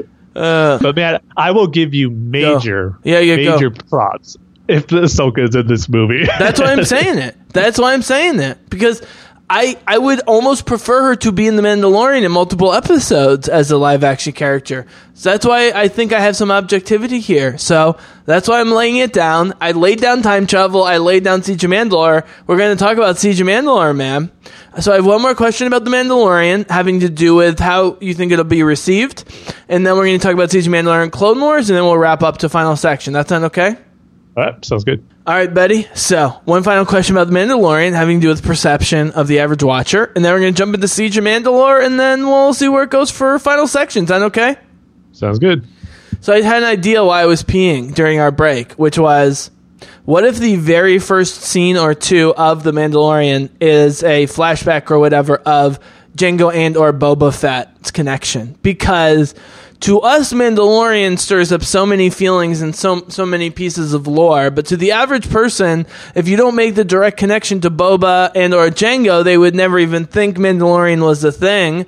So I'm not asking you to predict this particular thing, like they start with Jango Fett, but like, how do you think the name The Mandalorian and the idea behind it, other than Jon Favreau knows how to do jetpacks really well, um, will, will resonate with the audience? I happen to think between Kathleen Kennedy, Dave Filoni, Jon Favreau, and the brain trust at Lucasfilm, this will be a, a zero problem. But I'm curious to know what you think about how this will translate. Yeah, I think it's going to translate great. I mean, just the image of the Mandalorian helmet, regardless if it's Boba Fett or Jango, just seeing that image of that new Mandalorian in the show, it just looks so cool. I mean, it is, it's an iconic image in that helmet. It's great for marketing to get people excited for it, even from a casual standpoint from it. Because it's one of those images like Darth Vader's helmet and the Stormtrooper helmet. When you see it, you just automatically think Star Wars. And I think it's just the perfect avenue to have your first TV show be about. Really, when it's focused on such an iconic, iconic imagery and I do like that idea about what you're saying. Maybe if the legacy of Jango and Boba Fett's going to be What's my practical part thing? of part, What's my practical part thing? of the narrative. People don't know what Mandalorian is, but they're excited for a Star Wars uh, live action for adults. That's Game of Thrones money. First five minutes, Boba Fett, Jango Fett, Mandalorian armor. That's what Mandalorian is. Boom, people make the connection, right? From a purely practical standpoint, this makes total sense. And I'm sure people are going to be thinking, like very casual audiences are going to be thinking, "Oh, this is a Boba Fett TV show or something like that," just because just that helmet is going to be so recognizable. And by the way, we should embrace that they stole the armor. It- Maybe it's not for horrible reasons. Like this is interesting storytelling. You know, I just want interesting Mm. storytelling. Oh, totally. Yeah. Uh, hopefully, we get that story in the show. I think that'd be cool because I'm still waiting for kind of the new canon origin of Jango Fett because I love the comic book uh, story of Jango Fett open seasons, which kind of tell how he got involved with the Mandalorians and Jaster Mereel as his mentor. It's so good. I would love it even if they just made that canon. it's so good. But if they are going to deviate from that, I hopefully it's something similar. But I just want a story told that gives us the history of Jango Fett because it's I'm just waiting for it because I love that story so much. And if it's not going to be part of the main canon, I want to know what is. Okay. So we'll see if this show dives into it. All right. Before we get into Ahsoka and Siege Mandalore, which is our last section, let's talk episode nine. Any comments about casting, photos, rumors? I will say it would be cool if they brought Phasma back as a Darth Vader s character who's like half human, half machine. Um, and they send her after Rey as an assassin, and then that's when Ahsoka comes in and just like slices off her head with the two lightsabers. That's that. that would be amazing for everybody involved. I think. well, not for the Phasma fans, but But what a way to die, Ahsoka, who everyone thinks is dead. You know, I mean, come on. Yeah, I'm still not ruling out that she's dead. So you never know. I wouldn't mind seeing that at You all. gotta think for her. You gotta think for Gwendoline Christie, man. Hey, I gotta think for Emilia Clarke. Oh, can we talk solo for a couple minutes and then we'll end on Siege of Mandalore if we have time? Because yeah, what do you got? I really like this movie. I don't love it to the same extent as a lot of you guys. I really, really like it. To me, the card game is when it picks up, and everything after the first card game is spectacular. Before the card game, it's a little choppy, and I'm not sure what to make of it. But once he starts goofing and pretending like he doesn't know what, like I, I said, as, as the writing goes on, they write him more and more like traditional Han Solo. And actually, the more like traditional Han Solo the writing gets, the better Alden uh, Ehrenreich gets. And I can't think of higher praise for him. Go ahead. No, yeah, I, I agree with you about the further it goes on, the more we see of the Han Solo we know and love in his performance. I agree with that totally. But you you know how much I love Solo, and that includes the beginning too. I can kind of see what you mean about me love the Corellia stuff. I'm not saying I don't love it. I'm not saying I don't love it. Sure. But I'm saying from the card game on is parfait. It's it's See, I it's like it- from Jedha on in Rogue One. It, from Jedha on in card game on perfect. See, I get that a little bit because I totally agree about the card game. I love it, but I think it like the perfecto stuff happens a little before for me. Once they're get that train heist, I love that sequence. I think it's kind of an underrated action sequence. It's different. It's just like an old western style train heist. You got blaster fire going against the Han, Beckett, Chewie, and the stormtroopers, and you got Enfys Nest and the Cloud Riders. Just oh, good old action, old school action that I really like. Ginger like. power, baby. Give me the ginger power. yeah. Yeah, so that whole sequence of this one that starts, I think that's where it really kicks into high can gear. It doesn't really get Okay. let's go of it. All right, here we go. We're getting real. We're getting real right here. this is gonna hurt. I, I don't want to say this because this is gonna hurt you. Um, how do I frame this in a diplomatic way? Because I know I know this to hurt you. The way Padme Amidala is put in refrigerator for parts of episode two and episode three. There's parts of me that think that the Qi'ra character, played by the brilliant Emilia Clarke, is more compelling than what we get from Padme in some of the prequels. Agree, disagree, otherwise. No, I'd agree. I think she definitely has a more compelling story than Padme does. Just with you know her how she was brought up amongst that like that kid street gang, and then how she got involved with the. Uh, oh my goodness, why am I blocking on the name right now? Crimson Dawn. Ashamed of myself right there, but she got that, and then just getting to be involved with Maul. So there's a lot of compelling stuff in there, and just what her motivations are. Because I still think she was someone who was at at the end protecting Han, but someone who still wanted, you know, to gain a little bit of power to work up the ranks, being second in command now of Crimson Dawn. Now that Dryden was killed, Everything was so subtle. Her not telling Han the secrets was subtle. Her reaction to Darth Maul, part scared, part scheme. I mean, Emilia Clarke is a brilliant actress. I'm so excited we got her in this role. Yeah, she was great. So no, yeah, I'd agree with that. Can I can I can I ask you kind of a personal question, which is Sure. it's not that person. Well, um, Kathleen Kennedy is getting an Oscar now, and she got rehired for three more years, which probably means six more years if she wants it. And it's not a coincidence that Solo's doing better post release. It's not a coincidence that Darth Maul was specifically seated for the Clone Wars and for what's coming with Favreau and so forth. But Tim, why do you feel liberated? And you don't have to get political, you know, attacking anybody or anything here. But why is it so easy for me to talk about Kathleen Kennedy with you on the podcast? It, this is an impossible question, but like, I feel like it's easy for me to talk to you about Kathleen Kennedy without us having to say much, where it's kind of a battle with other people where they say, yeah, she's great, but this, this, and this, and this, and this is a problem. What do you see in her where you're you're willing to overlook the problems, but but but okay, okay. Here's where it is, Tim. I don't see the problems. I see four really good movies. The fact that The Last Jedi is my least favorite by far is still a really good Star Wars movie with great stuff. The cartoons are good. The toys are mostly good. The games are mostly good. The video games are the shittiest part, but that's because they're stuck with EA. From, but even the production values are great. So for me, I just see success after success after success. I, I'm having trouble sympathizing and empathizing with the anti-Kathleen people. I, now, I will say, Tim, I was very happy to see people praise her and thank her and congratulate her on both the extension and the Academy Award. You don't have to say anything too controversial here, but what do you see in Kathleen Kennedy where w- when we talk about it, we don't have to talk about it that much because you and I just kind of see eye to eye that she knows what's Yeah. up. Yeah.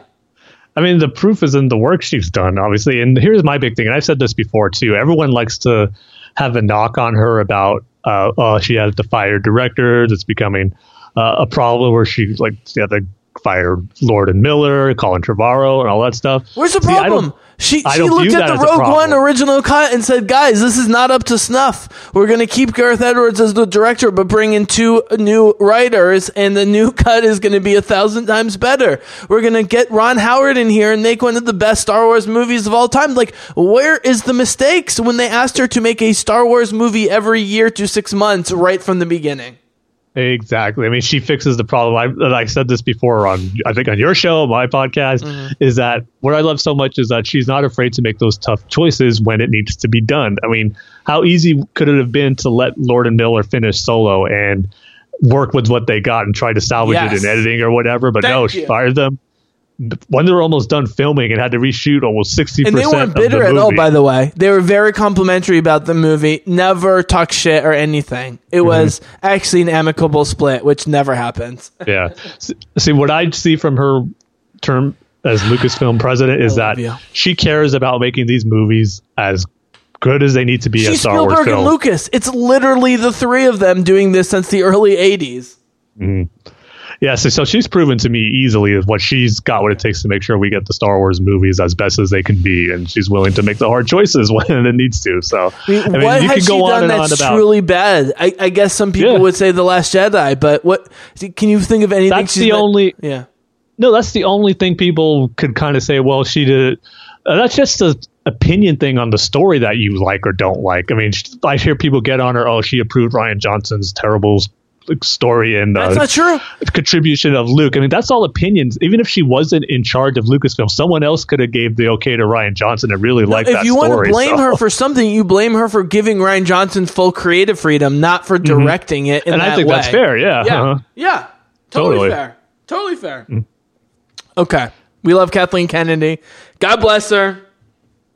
God bless her. And by the way, I was talking with Simi about this. Part of the reason Simi is an amazing Star Wars contributor is he loves the movies and knows them by heart, including the prequels as, much as you and I, but he follows literally none of the noise. He's not on Twitter.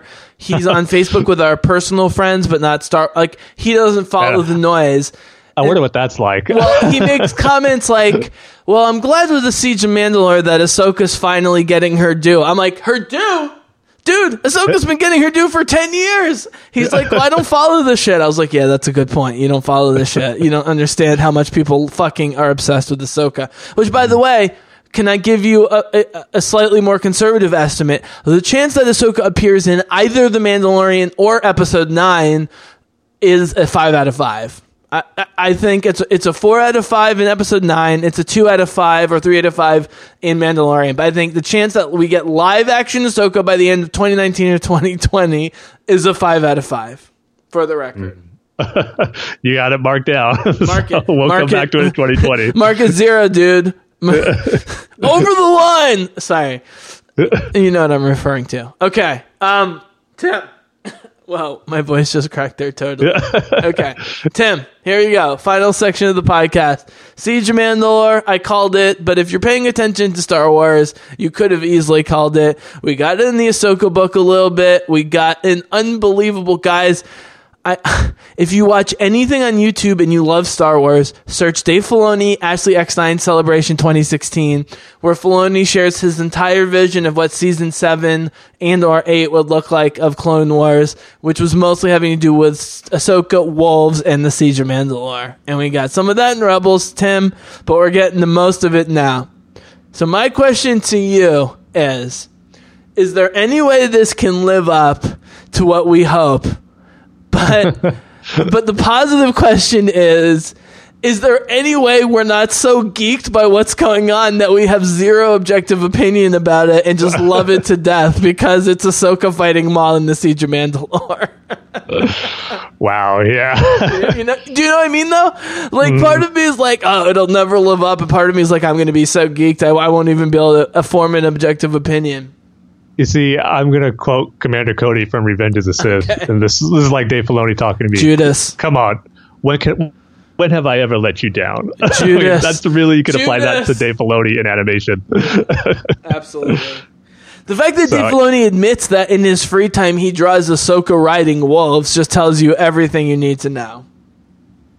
yeah, I mean, I would be more shocked than anything if I am disappointed with the Siege of Mandalore. I don't think that is going to happen. If anything, maybe if it ends up being too short, which I doubt, I think it's going to be a four part arc like most of the last Clone Wars episodes were. So mm-hmm. there's not too much that I'm skeptical on or just worrying about with these It's episodes. I Filoni, just the think Clone Wars, and it looks better. Exactly. Yeah. every time a Clone Wars arc was hyped up, I've never been let down. I think hmm. the one that might have gotten most hyped up because it was built up as the last one was the Yoda arc, and that surpassed expectations for me, and they were high already. So I think Siege of Mandalore is going to be no different. It's because we got a taste, like I said, what's it's going to be about and what we can expect to see in it, and that just mm-hmm. man got me bursting with anticipation. And like I said before, talking about it is how it was such a bummer that we was so excited about the potential of the story, and it's never going to be told, but now it is, and it's like I wow, called it a year ago. it's going to be insane, man. I just can't wait. So let me ask you a question. So the Kessel run in Solo is spectacular.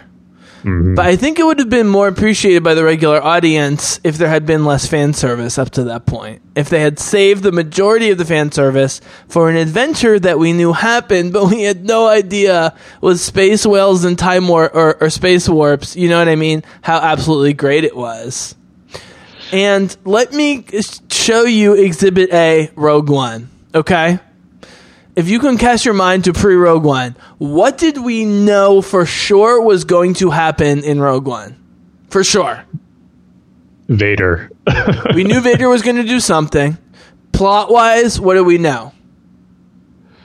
oh, are you talking about the characters all dying? No, no, no, no, no. Like literally the plot of, of Rogue One. Oh, oh, that they're going to get the Death Star. Right. So the rebellion. We knew that okay. Vader was gonna do I thought you meant something- from like rumor No, no, speculation no, no, stuff. no, no, no. I didn't frame it right. No, you nailed it. We knew that Vader was going to do something, but more importantly, we knew they were going to Death Star plans. What else did we know? Literally nothing about any of the six characters. So I think Hmm. the challenge that Filoni is totally up for with the Clone Wars is to say episodes 10, 11, and 12 are going to be the fight against Darth Maul and the big battle on Mandalore. But what I really want to make interesting is a bunch of smaller and mid-level stuff that happens episode 1 to 9 before that, more in the Rogue One level, where we're learning about these characters before the big plot point. Thoughts?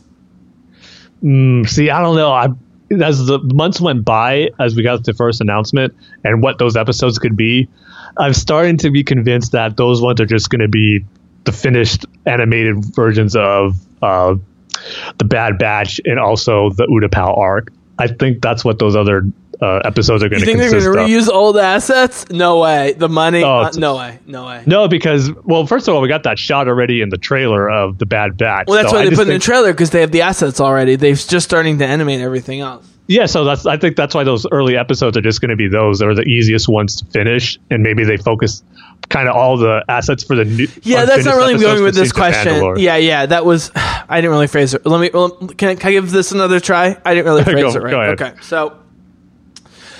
I, one of my favorite recurring things because I'm an AI guy in the Clone Wars is the glitching of certain clones. I think is so interesting. And by the way, since 2000 and what eight, it's the Clone Wars and Orphan Black in terms of and Blade Runner. Like literally, those three franchises are the only ones dealing with, I guess, Battlestar, but that was before dealing seriously with clones. And Star Wars deals very seriously with clones, and I love the glitching.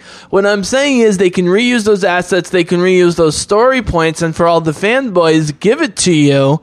But what I'm saying is they can build in personal narratives and little character twists, like the Chirrut Baze relationship, like the K2, you know, uh, Cassian relationship. Does that make sense? Like, you can still tell that amazing story that we know is there, but give us character stuff and little twists that we didn't know. Because if it's just what's written on the page and we know exactly what we're watching and it's just a visual translation, I won't really care that much, to be honest with you. No, I think we're gonna get those things. I mean, like I said, there's a lot of gaps to fill from what the little teasers we've got to Siege of Mandalore. But what I mean, made Rogue One great was not the Death Star plans. And as great as No. Vader was, what really made Rogue One great was 95% of other stuff other than Vader, is what I'm saying. For the Clone Wars Siege of Mandalore to be great, we need to get stuff that we don't know about. But I have no question about Filoni doing this because he loves to fuck with the fans in productive ways. Oh, totally. I think we're easily going to get that. Heck, we we're going to see Ahsoka and Bo Katan interact, which we never really gotten before as allies. So that's in itself is going to be something cool to see. So, Dude, how Yeah, cool is the Ahsoka book? She spends the entire time not doing any force power. She buries her lightsaber. She tries Mm-hmm. to run away, and then she fucking murders an Inquisitor, takes his double red lightsaber, turns it to the good side, and gets two white lightsabers. Oh my god! so amazing, Oh. so cool. What do you think is the role of Ray Park and Sam Witwer in the future? I really appreciate the love for Ray Park and the nostalgia, but Sam Witwer has been jacked like a quarterback since 2000 with Battlestar Galactica to today is fucking jacked, and he's doing the voice. I'm not really, and he's done Starkiller, by the way, in the Force Unleashed games, which was one of the first full motion capture games ever that LucasArts pioneered um, before they fell apart. I don't know why you don't have Sam Witwer just straight up play Maul. I love Ray Park, and he can do sort of the sitting, you know, scenes with the facial stuff. But in terms of the physicality, I mean, Sam Witwer is a fucking B to the A. Where do you see Darth Maul going forward in any of this?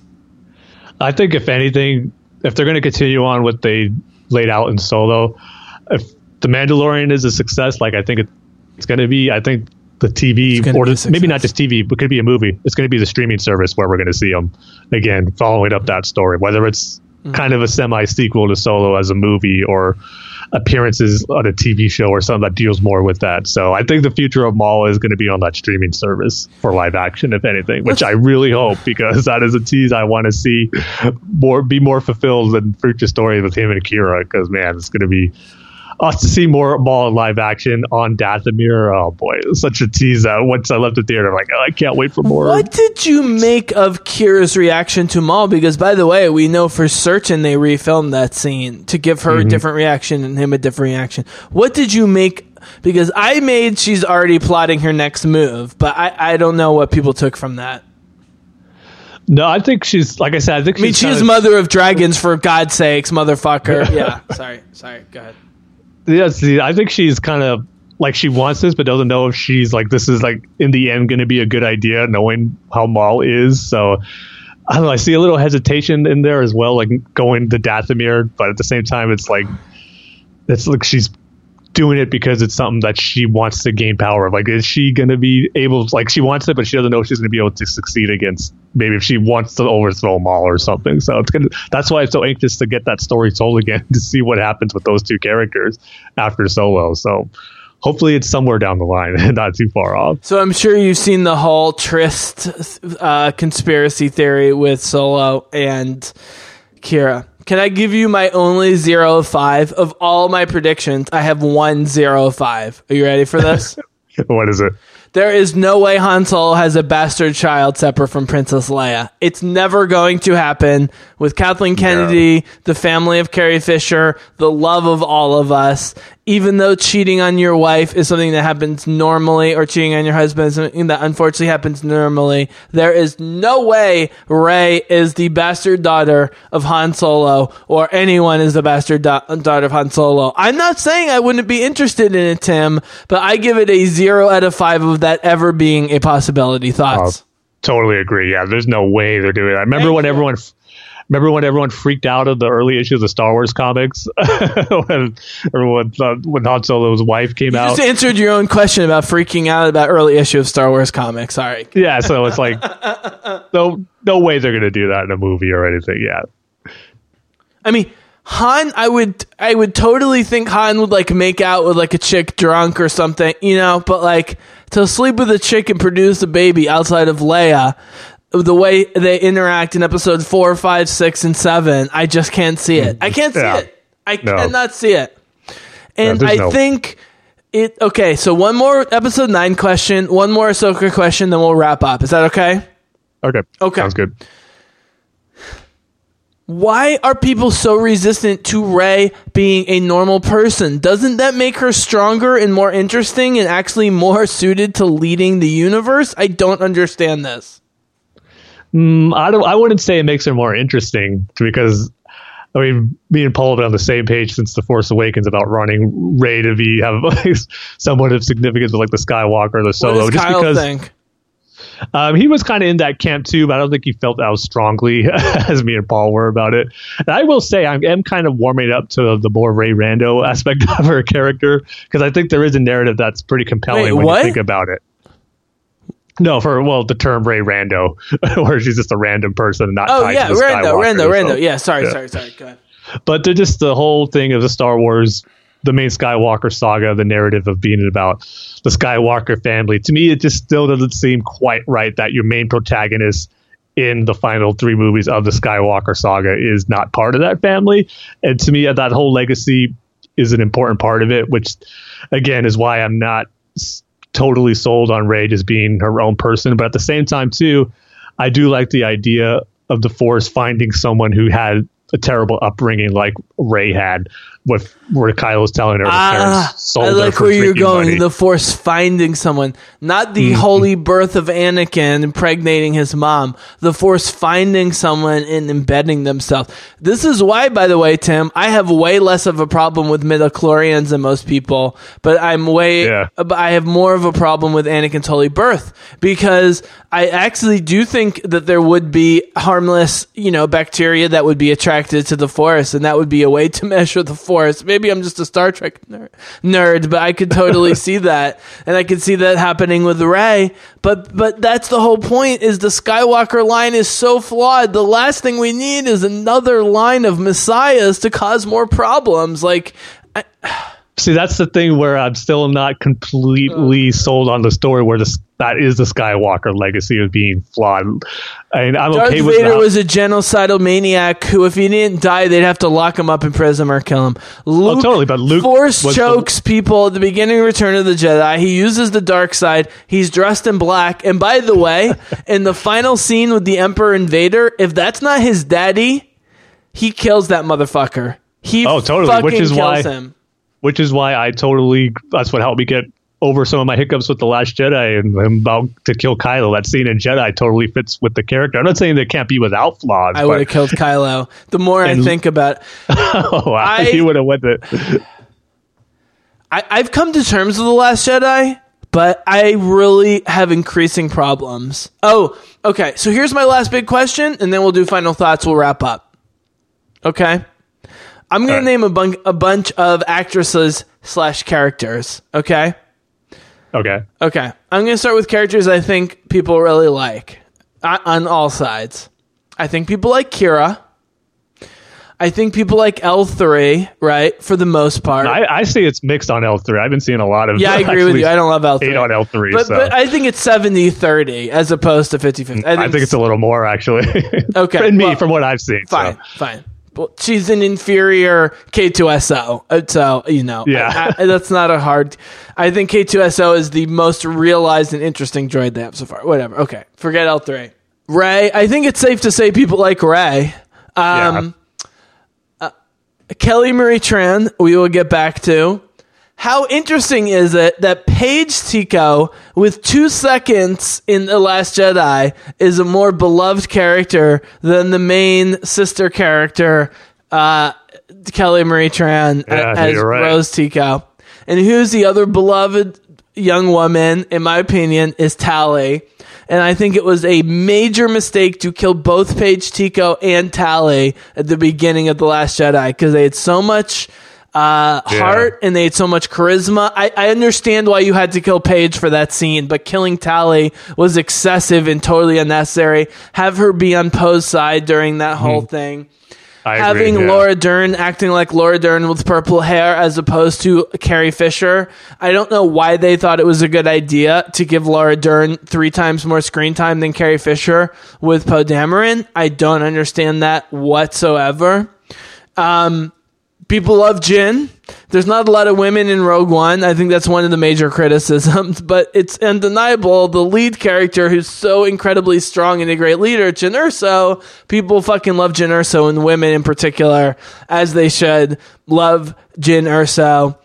And so my question is, why does everyone dislike Kelly Marie Tran? But for the most part, everyone else, the female characters, strong female characters in Star Wars, seem to be liked by people. I'm not totally clear. Other than Kelly Marie Tran had the worst writing in The Last Jedi. And so, uh, well, what did she do wrong other than act her ass off and try and make it work? I know that's the big stupid stupidity of this whole situation. why she's this whole thing is an issue. Like it's it was just ridiculous. I mean, sadly, that's just one of those things. People, I think it's just an easy thing that people are targeting here for to bag on the Last Jedi when it's so unnecessary in regards to Rose and Kelly Marie Tran. It's like. Was she like the best character in the movie? No. Was she the worst thing at it in it? No. I mean, to me, she's just a character who served the story that Rian Johnson wanted to tell with her. It wasn't necessarily great. It wasn't nec- it wasn't necessarily horrible either. She was just, she served her purpose well. I think what Rian Johnson wanted to tell with her, and that's fine. And if you don't like it, fine. But to get into this visceral hate of the character to something that goes beyond me, it's almost like it's a character you could take it or leave it. Really, it's not something that should just that came into this whole controversy and got poor Kelly Marie Tran decided to delete her social media account. It was just so ridiculous. How everything spun out of control with these. See, I, again, I hate using the words fans for these people, but these these people, I'll just call them, who reacted that way to her character. Well, and she wrote such a beautiful piece in the New York Times. I mean, it's so sad Yeah. she had to write it, but I know, her intelligence level. Mm. is like off the charts when you read it. You know what I mean? Um, I'm I'm totally with you. So uh, let's say things are as I presumed earlier on, where you have people who really like the anthology movies, Solo and Rogue One, and you have people who really like Last Jedi. We all like Force Awakens, but you got sort of Last Jedi versus the anthology. What would you advise people who don't particularly like The Last Jedi but aren't haters? Like, what's a good approach, practical or otherwise, to take to that movie where, let's be honest, there was a lot of stuff in that movie that we liked, even if we didn't love the movie? Yeah, I mean, first, one thing I would recommend is watch Force Awakens and Last Jedi back to back because that is such a great narrative experience. Of it really shows what a, I think a great story is being told there from just for, on so many aspects with Rey as her character growing, the legacy characters. Just I think an amazing Star Wars experience when you watch both of those back to back, and you just gotta. One thing I don't think people s- get in the Last Jedi for who really hate Luke's portrayal in it. It almost seems like they forget about the last act of the movie where Luke comes back, and he's the person that, at least in my mind, and I think he shows it in his performance and in the writing, is the by the time he gets to the Battle of Crait, he's the Luke Skywalker that we were hoping to see. But if you have to convince people the last scene, you already lost them. but that's I- but yeah. that's the arc of the character, though. It seems like they don't want to give his no, arc no, a no, chance. no, no. But what I'm saying is, I think I don't want to put words in your mouth. The thing I can unconditionally say about Last Jedi is I love everything about Rey, Kylo, and Luke. Everything, Hmm. not just the end. And so, if you just like the end or Yoda and then the end, uh, that's great. But I don't really sympathize because what's great because I say Last Jedi is by far my least favorite. But the Rey, Kylo, Luke stuff, some of that stuff is at the top of all of my Star Wars scenes. Same here, especially when you compare the new movies. That Last Jedi some of the best scenes ever in these new movies. They're just so great, but as a whole, it just falls a little short when you compare it to the other ones. Do you agree that with Rian Johnson's um, direction, even when the scenes are distracting because the writing is off, the camera is never distracting? Like he's always filming the right way. To me, that's how it feels. Yeah, I, I have no issues with how it was filmed with the cinematography or anything like that. Oh, So by I the way, you know how people make fun of J.J. Abrams for the lens flares? Uh, There's only like two or three in The Force Awakens. The most famous one, which we've talked about, is Kylo watching Starkiller Base uh, Hmm. in the screen. I rewatched Star some of Star Trek Discovery there are more lens flares, and they're blatantly copying JJ's style in Star Trek Discovery. There's more lens flares in the first five minutes than like all of JJ's movies combined or whatever. So these guys know what they're doing, and I'm feeling That's very funny. good about the future. So okay, man. So I have a few more questions for you. I'm going to let you go and keep this under two hours, but I want to open the floor to you to literally talk about anything about Star Wars right now, comics, non spoiler things about the Resistance, literally anything. Go, Tim. Wow. well, I guess I'll just start with Resistance. That's that's the most recent thing I've experienced. You can it comes to actually say spoilers. I don't give a fuck. Spoilers, guys out there. Go ahead. Well, there's really not much spoilers to say. I would with these new episodes. First three because the for the hour long premiere was on Sunday. Then they put the other two episodes on the app. Um, I'll just say it's it's good. I enjoyed it. But the one thing that surprised me was that we all know it's geared towards a younger audience, which is absolutely fine, and no one should be upset about that. But I was actually surprised how slow paced it was, to be honest with you. I was expecting more of the racing. Parents like that. Parents like flying slow aspect. Yeah. Yeah, but it's not for parents. it's supposed to be for kids, No, so no, that's no, why no. I'm saying surprised me. parents like slow pace with kids because they don't want too much. This, I'm, I'm talking completely from, my, completely from my sister with my nephews who are two and a half and the Pixar movies. Sometimes they get annoyed with the Pixar movies for being like ba ba ba ba ba ba ba ba ba. Mm. You know? Yeah, go ahead. So yeah, but the the action on it was really light in all the episodes. I'll be honest. So that took me by surprise. But I, they set up some good stuff there with the the characters and the the racing aspect and the, his mission as a resistance. There's good stuff set up yet, but it hasn't been fully explored upon yet. So I again, it's the only first three episodes, but by the time it gets really going, I think they should have something cool here. And I just love the animation. I said it when I saw the trailers, but seeing full episodes with that animation style, I absolutely love it. Seeing Beautiful. the little first order teases we got in there and Captain Phasma, oh man, she looks great in animation.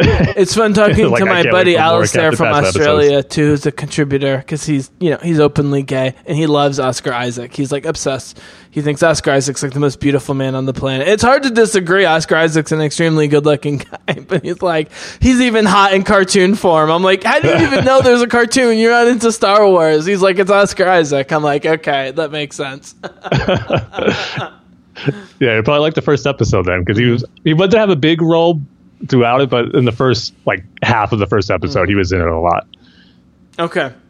So here's where I'm gonna give one thing I want to see in episode nine, and you're gonna give one thing you want to see episode nine, and we'll do final thoughts and sign off. Does that sound okay? All right.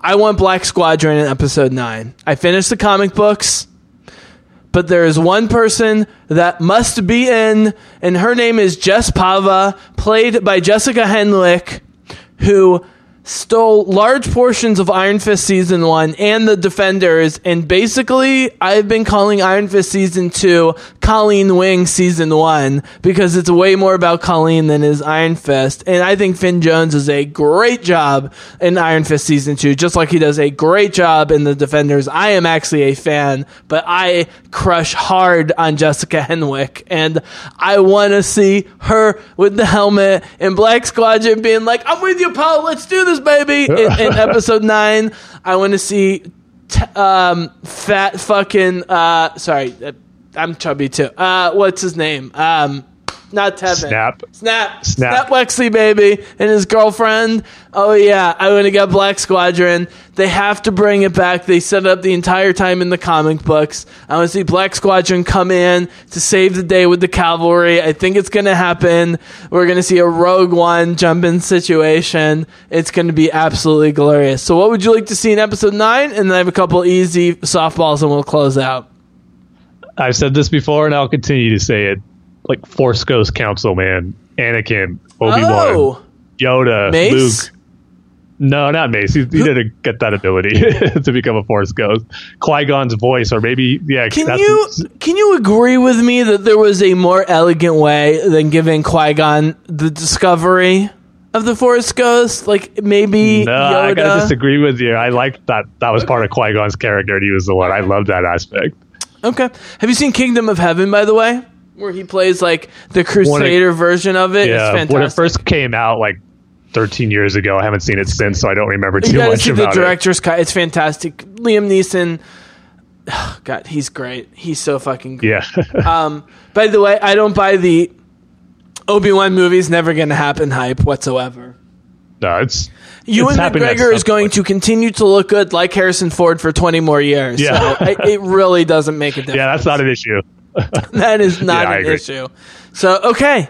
We got The Mandalorian. We got The Clone Wars. We got the Double D's from Game of Thrones. I don't know if you have any ideas about that. Any other thoughts about what might be coming down the pipe with Star Wars, or we just focus on this for now?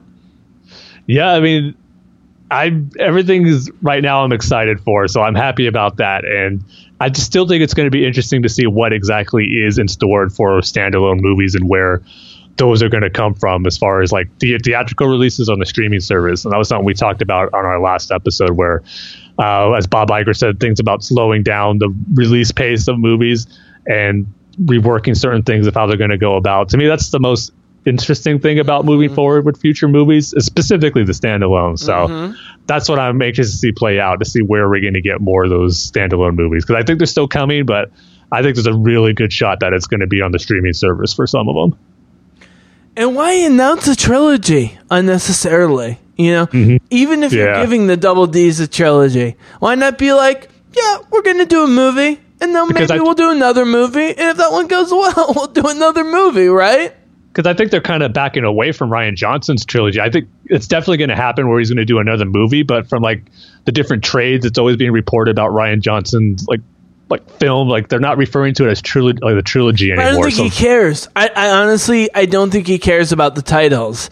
I think the idea was they were giving him an extended project, and if it manifests in a well, different they way, specifically announced it as a trilogy. No, though, they so did I think that initially announce it, but what I'm saying is, I don't think it's taking a major ego hit to him personally. Oh yeah, no, I don't think so. Yeah.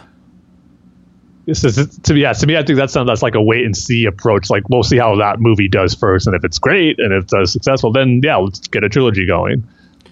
All right, man. So, final question. Back to The Mandalorian. 10 episodes, at least $100 million, $10 million episodes. That's Crown money. That's Game of Thrones money. That's Star Trek Discovery money. What are they spending the money on? What would you like them to spend the money on? Ooh, jeez. I mean, just take from the Game of Thrones model, man, because the sets, the uh, environments, locations as they shoot looks gorgeous. I see that's going to be the case here. They're going to have the, even some of the set photos that have been leaking out of that one image. It's going to feel like a Star Wars movie, and the effects, whatever it needs to have for special effects that they need to bring, I think we're going to get it. I think it's going to be something that's going to feel like a movie on TV. That's what I'm hoping that where the budget goes really, and I think they're going to achieve that with that budget they have for that. And like I said, comparing it to Game of Thrones, which is the easiest thing, because that a lot of those episodes feels like movies. And I think it's going to be the same thing for The Mandalorian. So I just can't wait. I think it's going to be something really special. It's just a great way to kick off Star Wars on TV and live action. I think it's going to be awesome. So they just got the right people involved with it. They got the right setting, Mm. characters. It's just well, character I should say, because we don't know anyone else besides the Mandalorian. But it's just a great way to go. Well, it, it's Mike. like The Last Jedi. Who's it referring to, right? I mean, I love that they're doing hmm. that. I mean, it's definitely referring to someone specific, but it could be more general. All I'm going to say to go back to my point is I don't care if there's no Luke Han and Leia, but I do not want the Agents of S.H.I.E.L.D. Model where it vaguely refers to the MCU but has no connectivity. That would be very disappointing. But with the budget and the consolidation in the streaming service, I don't feel like that's going to happen. So if we Oh, don't yeah. get Luke Han and Leia, we are going to get Ahsoka, Hera, and Sabine or something. We're going to get major connectivity, man. They've done it in the Clone Wars. Everything in the clone. I mean, look at Rogue One and Solo. Rogue One and Solo tie together everything we've seen before. They tie together the prequels. They tie together the Clone Wars. With Rogue One, it ties together Rebels, right? I mean, the mm-hmm. anthology movies and. I think part of the dissatisfaction by some people with the saga movies is they're ignoring everything that's come before it. Yeah, but I think it's a little extreme when some people say they're ignoring everything, but it's definitely not on the level, like you said, the s- s- standalone. But films Gareth. Edwards wanted the ghost in Chopper and Hera. Hmm. Like he specifically requested it, and J.J. Abrams specifically dissed the prequels. I don't actually think J.J. Abrams. I don't think he specifically dissed someone Yeah, making I don't even believe that. I, I don't think he. I think he's fine with it. But what I'm saying is, Gareth and Ron Howard and their brain trust specifically embraced the things we loved about the animated series and the prequels, and we're not seeing hmm. it in the anthology movies. And so, I'm sorry, the saga movies. And so, Tim, my final prediction, I'll give you final thought, is I think we are going to be seeing more anthology movies than saga movies in the future, and I am thrilled about that.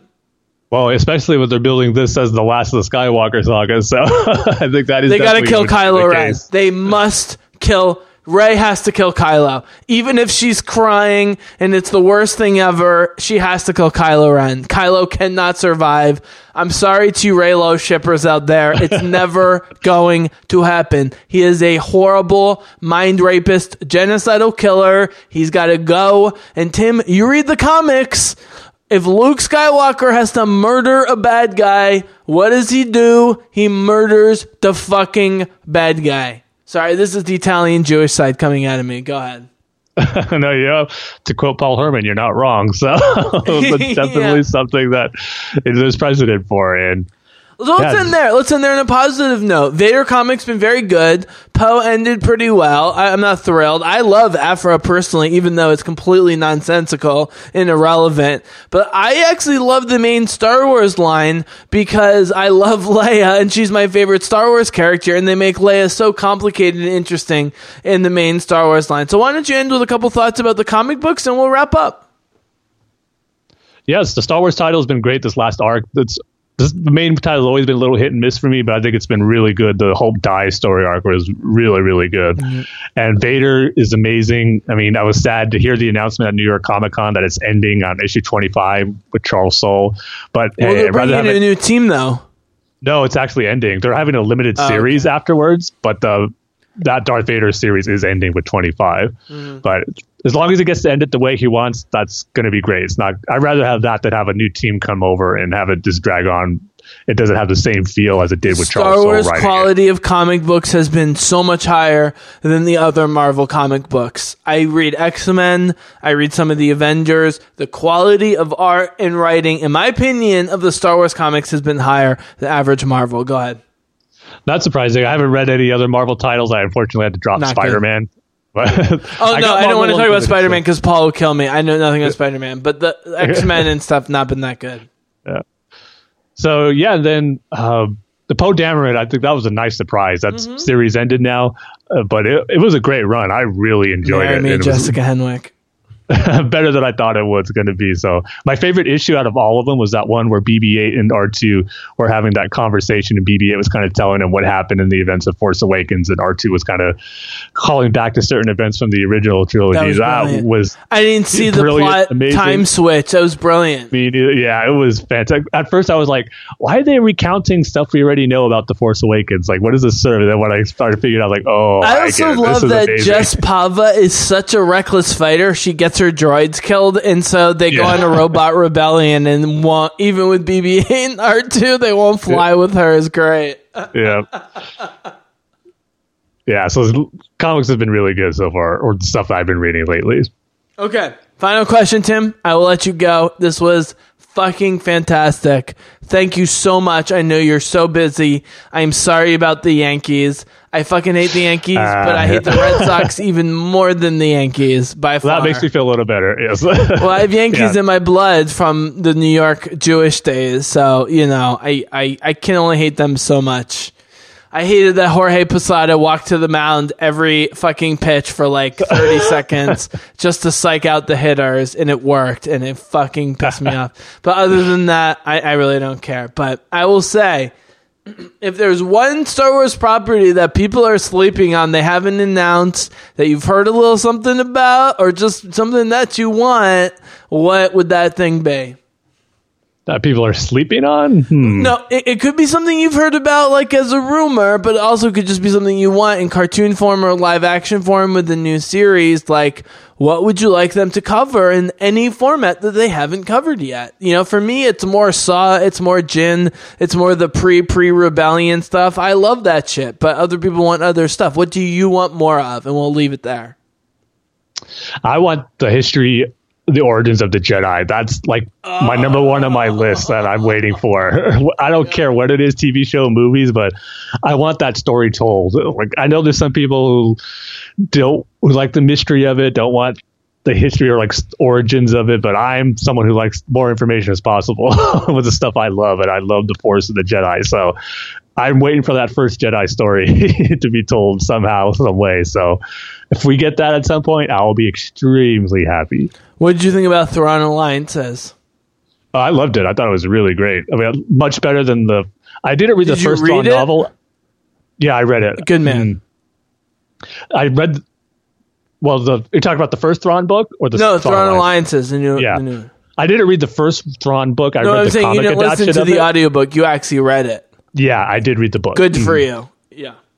Yeah, I love the time jumps between Anakin and Thrawn and Vader and Thrawn. I thought it worked really well. I, just, I love the dynamic between both of them, especially Vader and Thrawn. It was some really cool stuff.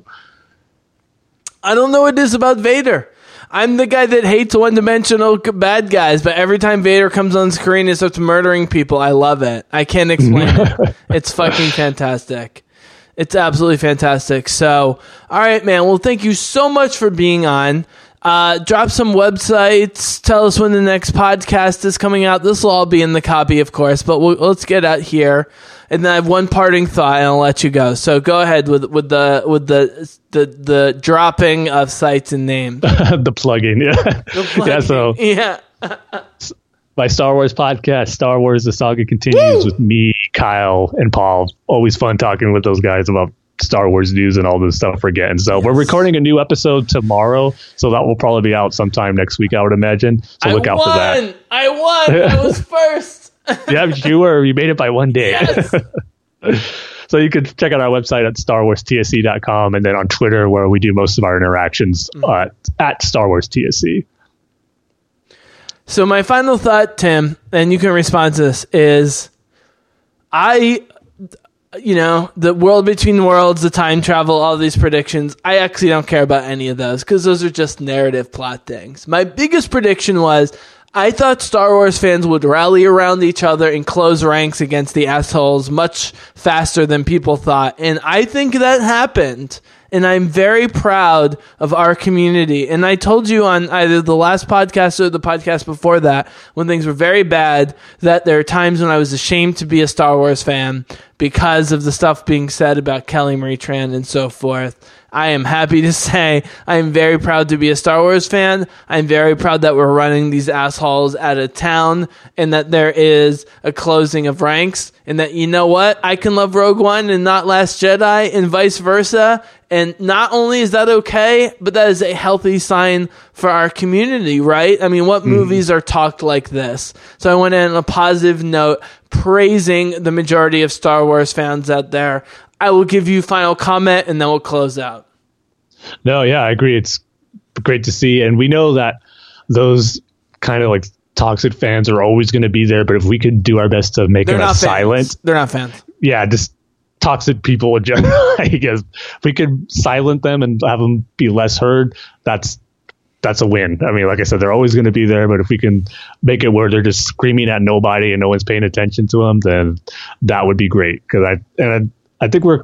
I, I don't want to say we're getting close to that, but I think I've seen an improvement since then, like since the Last Jedi early days and all that stuff, and the Solo stuff where they were pounding their chest saying, "Hey, we won." Solo was bombed. Like our boycott worked, which is not even the reason why it didn't do good at the box office was because of those people. And then, like I said, the Kathleen Kennedy announcement of her being extended three years was such a great slap in their face. it was awesome to have it be so wrong and saying, "Oh, predicted she'll be gone by the fall" and all that. So it was just great. So yeah, it, definitely more it. positivity. No one wants to be community. Defeated. That's what I'm saying. Beat Yeah. it, you motherfuckers. More MJ. Oh, final question. Personal question. you you can do a hard pass on this. Paul Herman, more of a Marvel fan, more of a Star Wars fan. It's funny. We were talking about that not too long ago. We were playing Battlefront about you know what he likes more. I think he has this phases where like you'd be totally into Marvel at one point more than Star Wars takes over, and I totally get that because that happens with me with my different fandoms. But Star Wars is always going to be number one. Like nothing will touch my love for that franchise as much as I love like Batman, DC Comics, Ninja Turtles, Dragon Ball Z, and all this stuff. Nothing's going to touch Star Wars.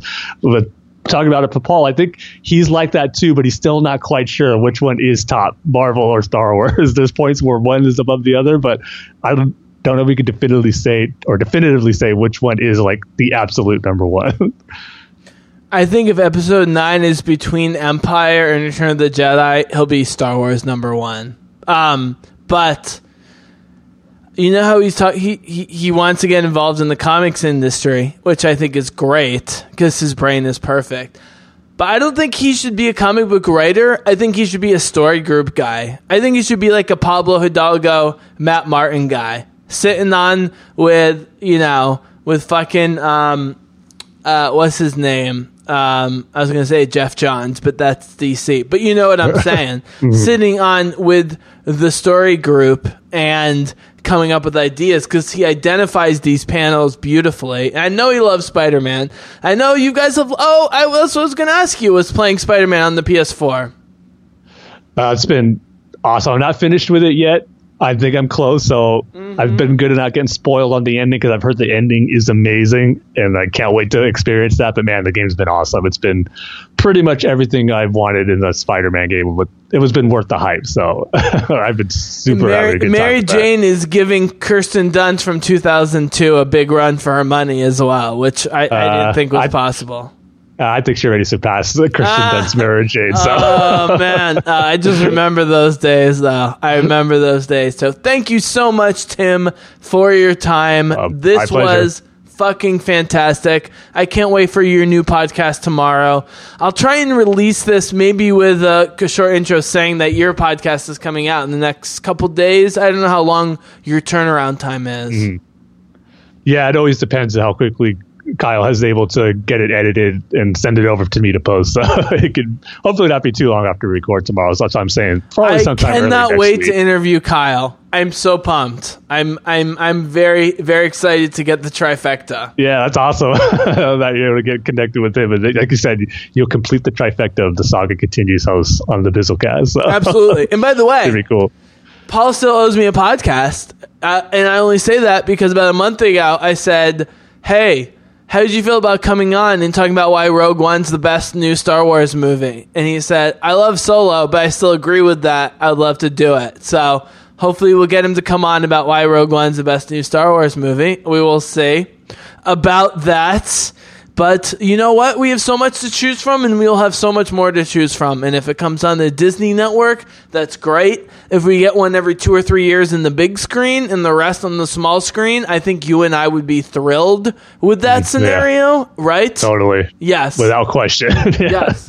So what we need to hope for right now is that Oscar Isaac, John Boyega, and Kelly Marie Tran get written the shit out of their a- characters in episode 9 because they are great actors and really appealing personalities and Poe Dameron in particular I want to kick fucking ass also I predicted since the very first time I saw Last Jedi that Poe and Rey are getting together so you can mark that in your book as well Poe and Rey are going to be a thing um, so there you go, guys. Crazy Bizzle predictions. Tim, anything else to say to the Bizzlecast?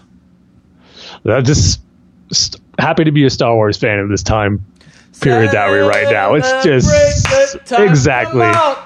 There's so much to look forward to. How could you not be? I mean, yeah, amazing. I mean, we were right. We were right. We were right the whole time. We were right. There was going to be a lull, and then it was going to end, and everyone was going to be happy again. And here's the thing about being right it doesn't matter. The, it, the key is being right about happiness and positivity. Do you know? That's the important thing, is that people are happy and positive. And the Siege of Mandalore, motherfucker. Holy shit. Oh. 2019 is going to be an amazing year for Star Wars. I mean, And- it, and you know might, what? And it, it might be the best year for Star Wars. Oh yeah, and it adds so much. You know when when when Kanan and Ezra get separated in Twilight of the Apprentice, and and, and Ahsoka ends up with Maul, and Kanan's like, "You're gonna be okay," and Ahsoka completely dismissively is just like, "Yeah, I can handle myself." We're like, "Well, yeah." We know she can handle herself because Yep. she handles them all in that. So, thank you so much, buddy. I really appreciate you being on. This is really a true um, pleasure for me, and um, you know, I, Oh, I you. I love all three of you guys uh, uh, on the saga continues, but I just I love how thoughtful you are with your opinions and how you come to stuff. And one of the things I'm going to bring up with Kyle, by the way, is that I was with Kyle in the initial days of Last Jedi and loving it and your skepticism. And I've followed Kyle's path towards skepticism away from your more positivism about it. And so that's one thing I'm excited to talk to him about. Yeah, it should be fun. I know he needs to watch it again too. Yeah, I think we all do. So thank you so much, buddy. Some I love to the whole crew. Some I love to your family. You're in Southern California. Life cannot be too bad right now, other than the Yankees, uh, to which I apologize. So can we get you on? You're definitely not going to celebration, huh? No, yeah, unfortunately, it's not. Well, I in think we're going to get some announcements before celebration. So maybe when we get some announcements early next year, we have you back on. Yeah, hit me up. Awesome. Awesome. Well, thank you, Bizzlecast listeners. You guys have been awesome. This has been Tim and the Bizzle. We have been happy to be coming at you. We'll be coming at you soon. Thank you guys so much for supporting all my commentaries. I can't believe you're so interested in my commentaries on Star Wars Rebels, but God bless you all for for it. And we'll have more stuff coming at you soon. But for now, the Bizzlecast is out. Cool. Yeah. Chop, yum, yum. Oh, oh, I told me chicken,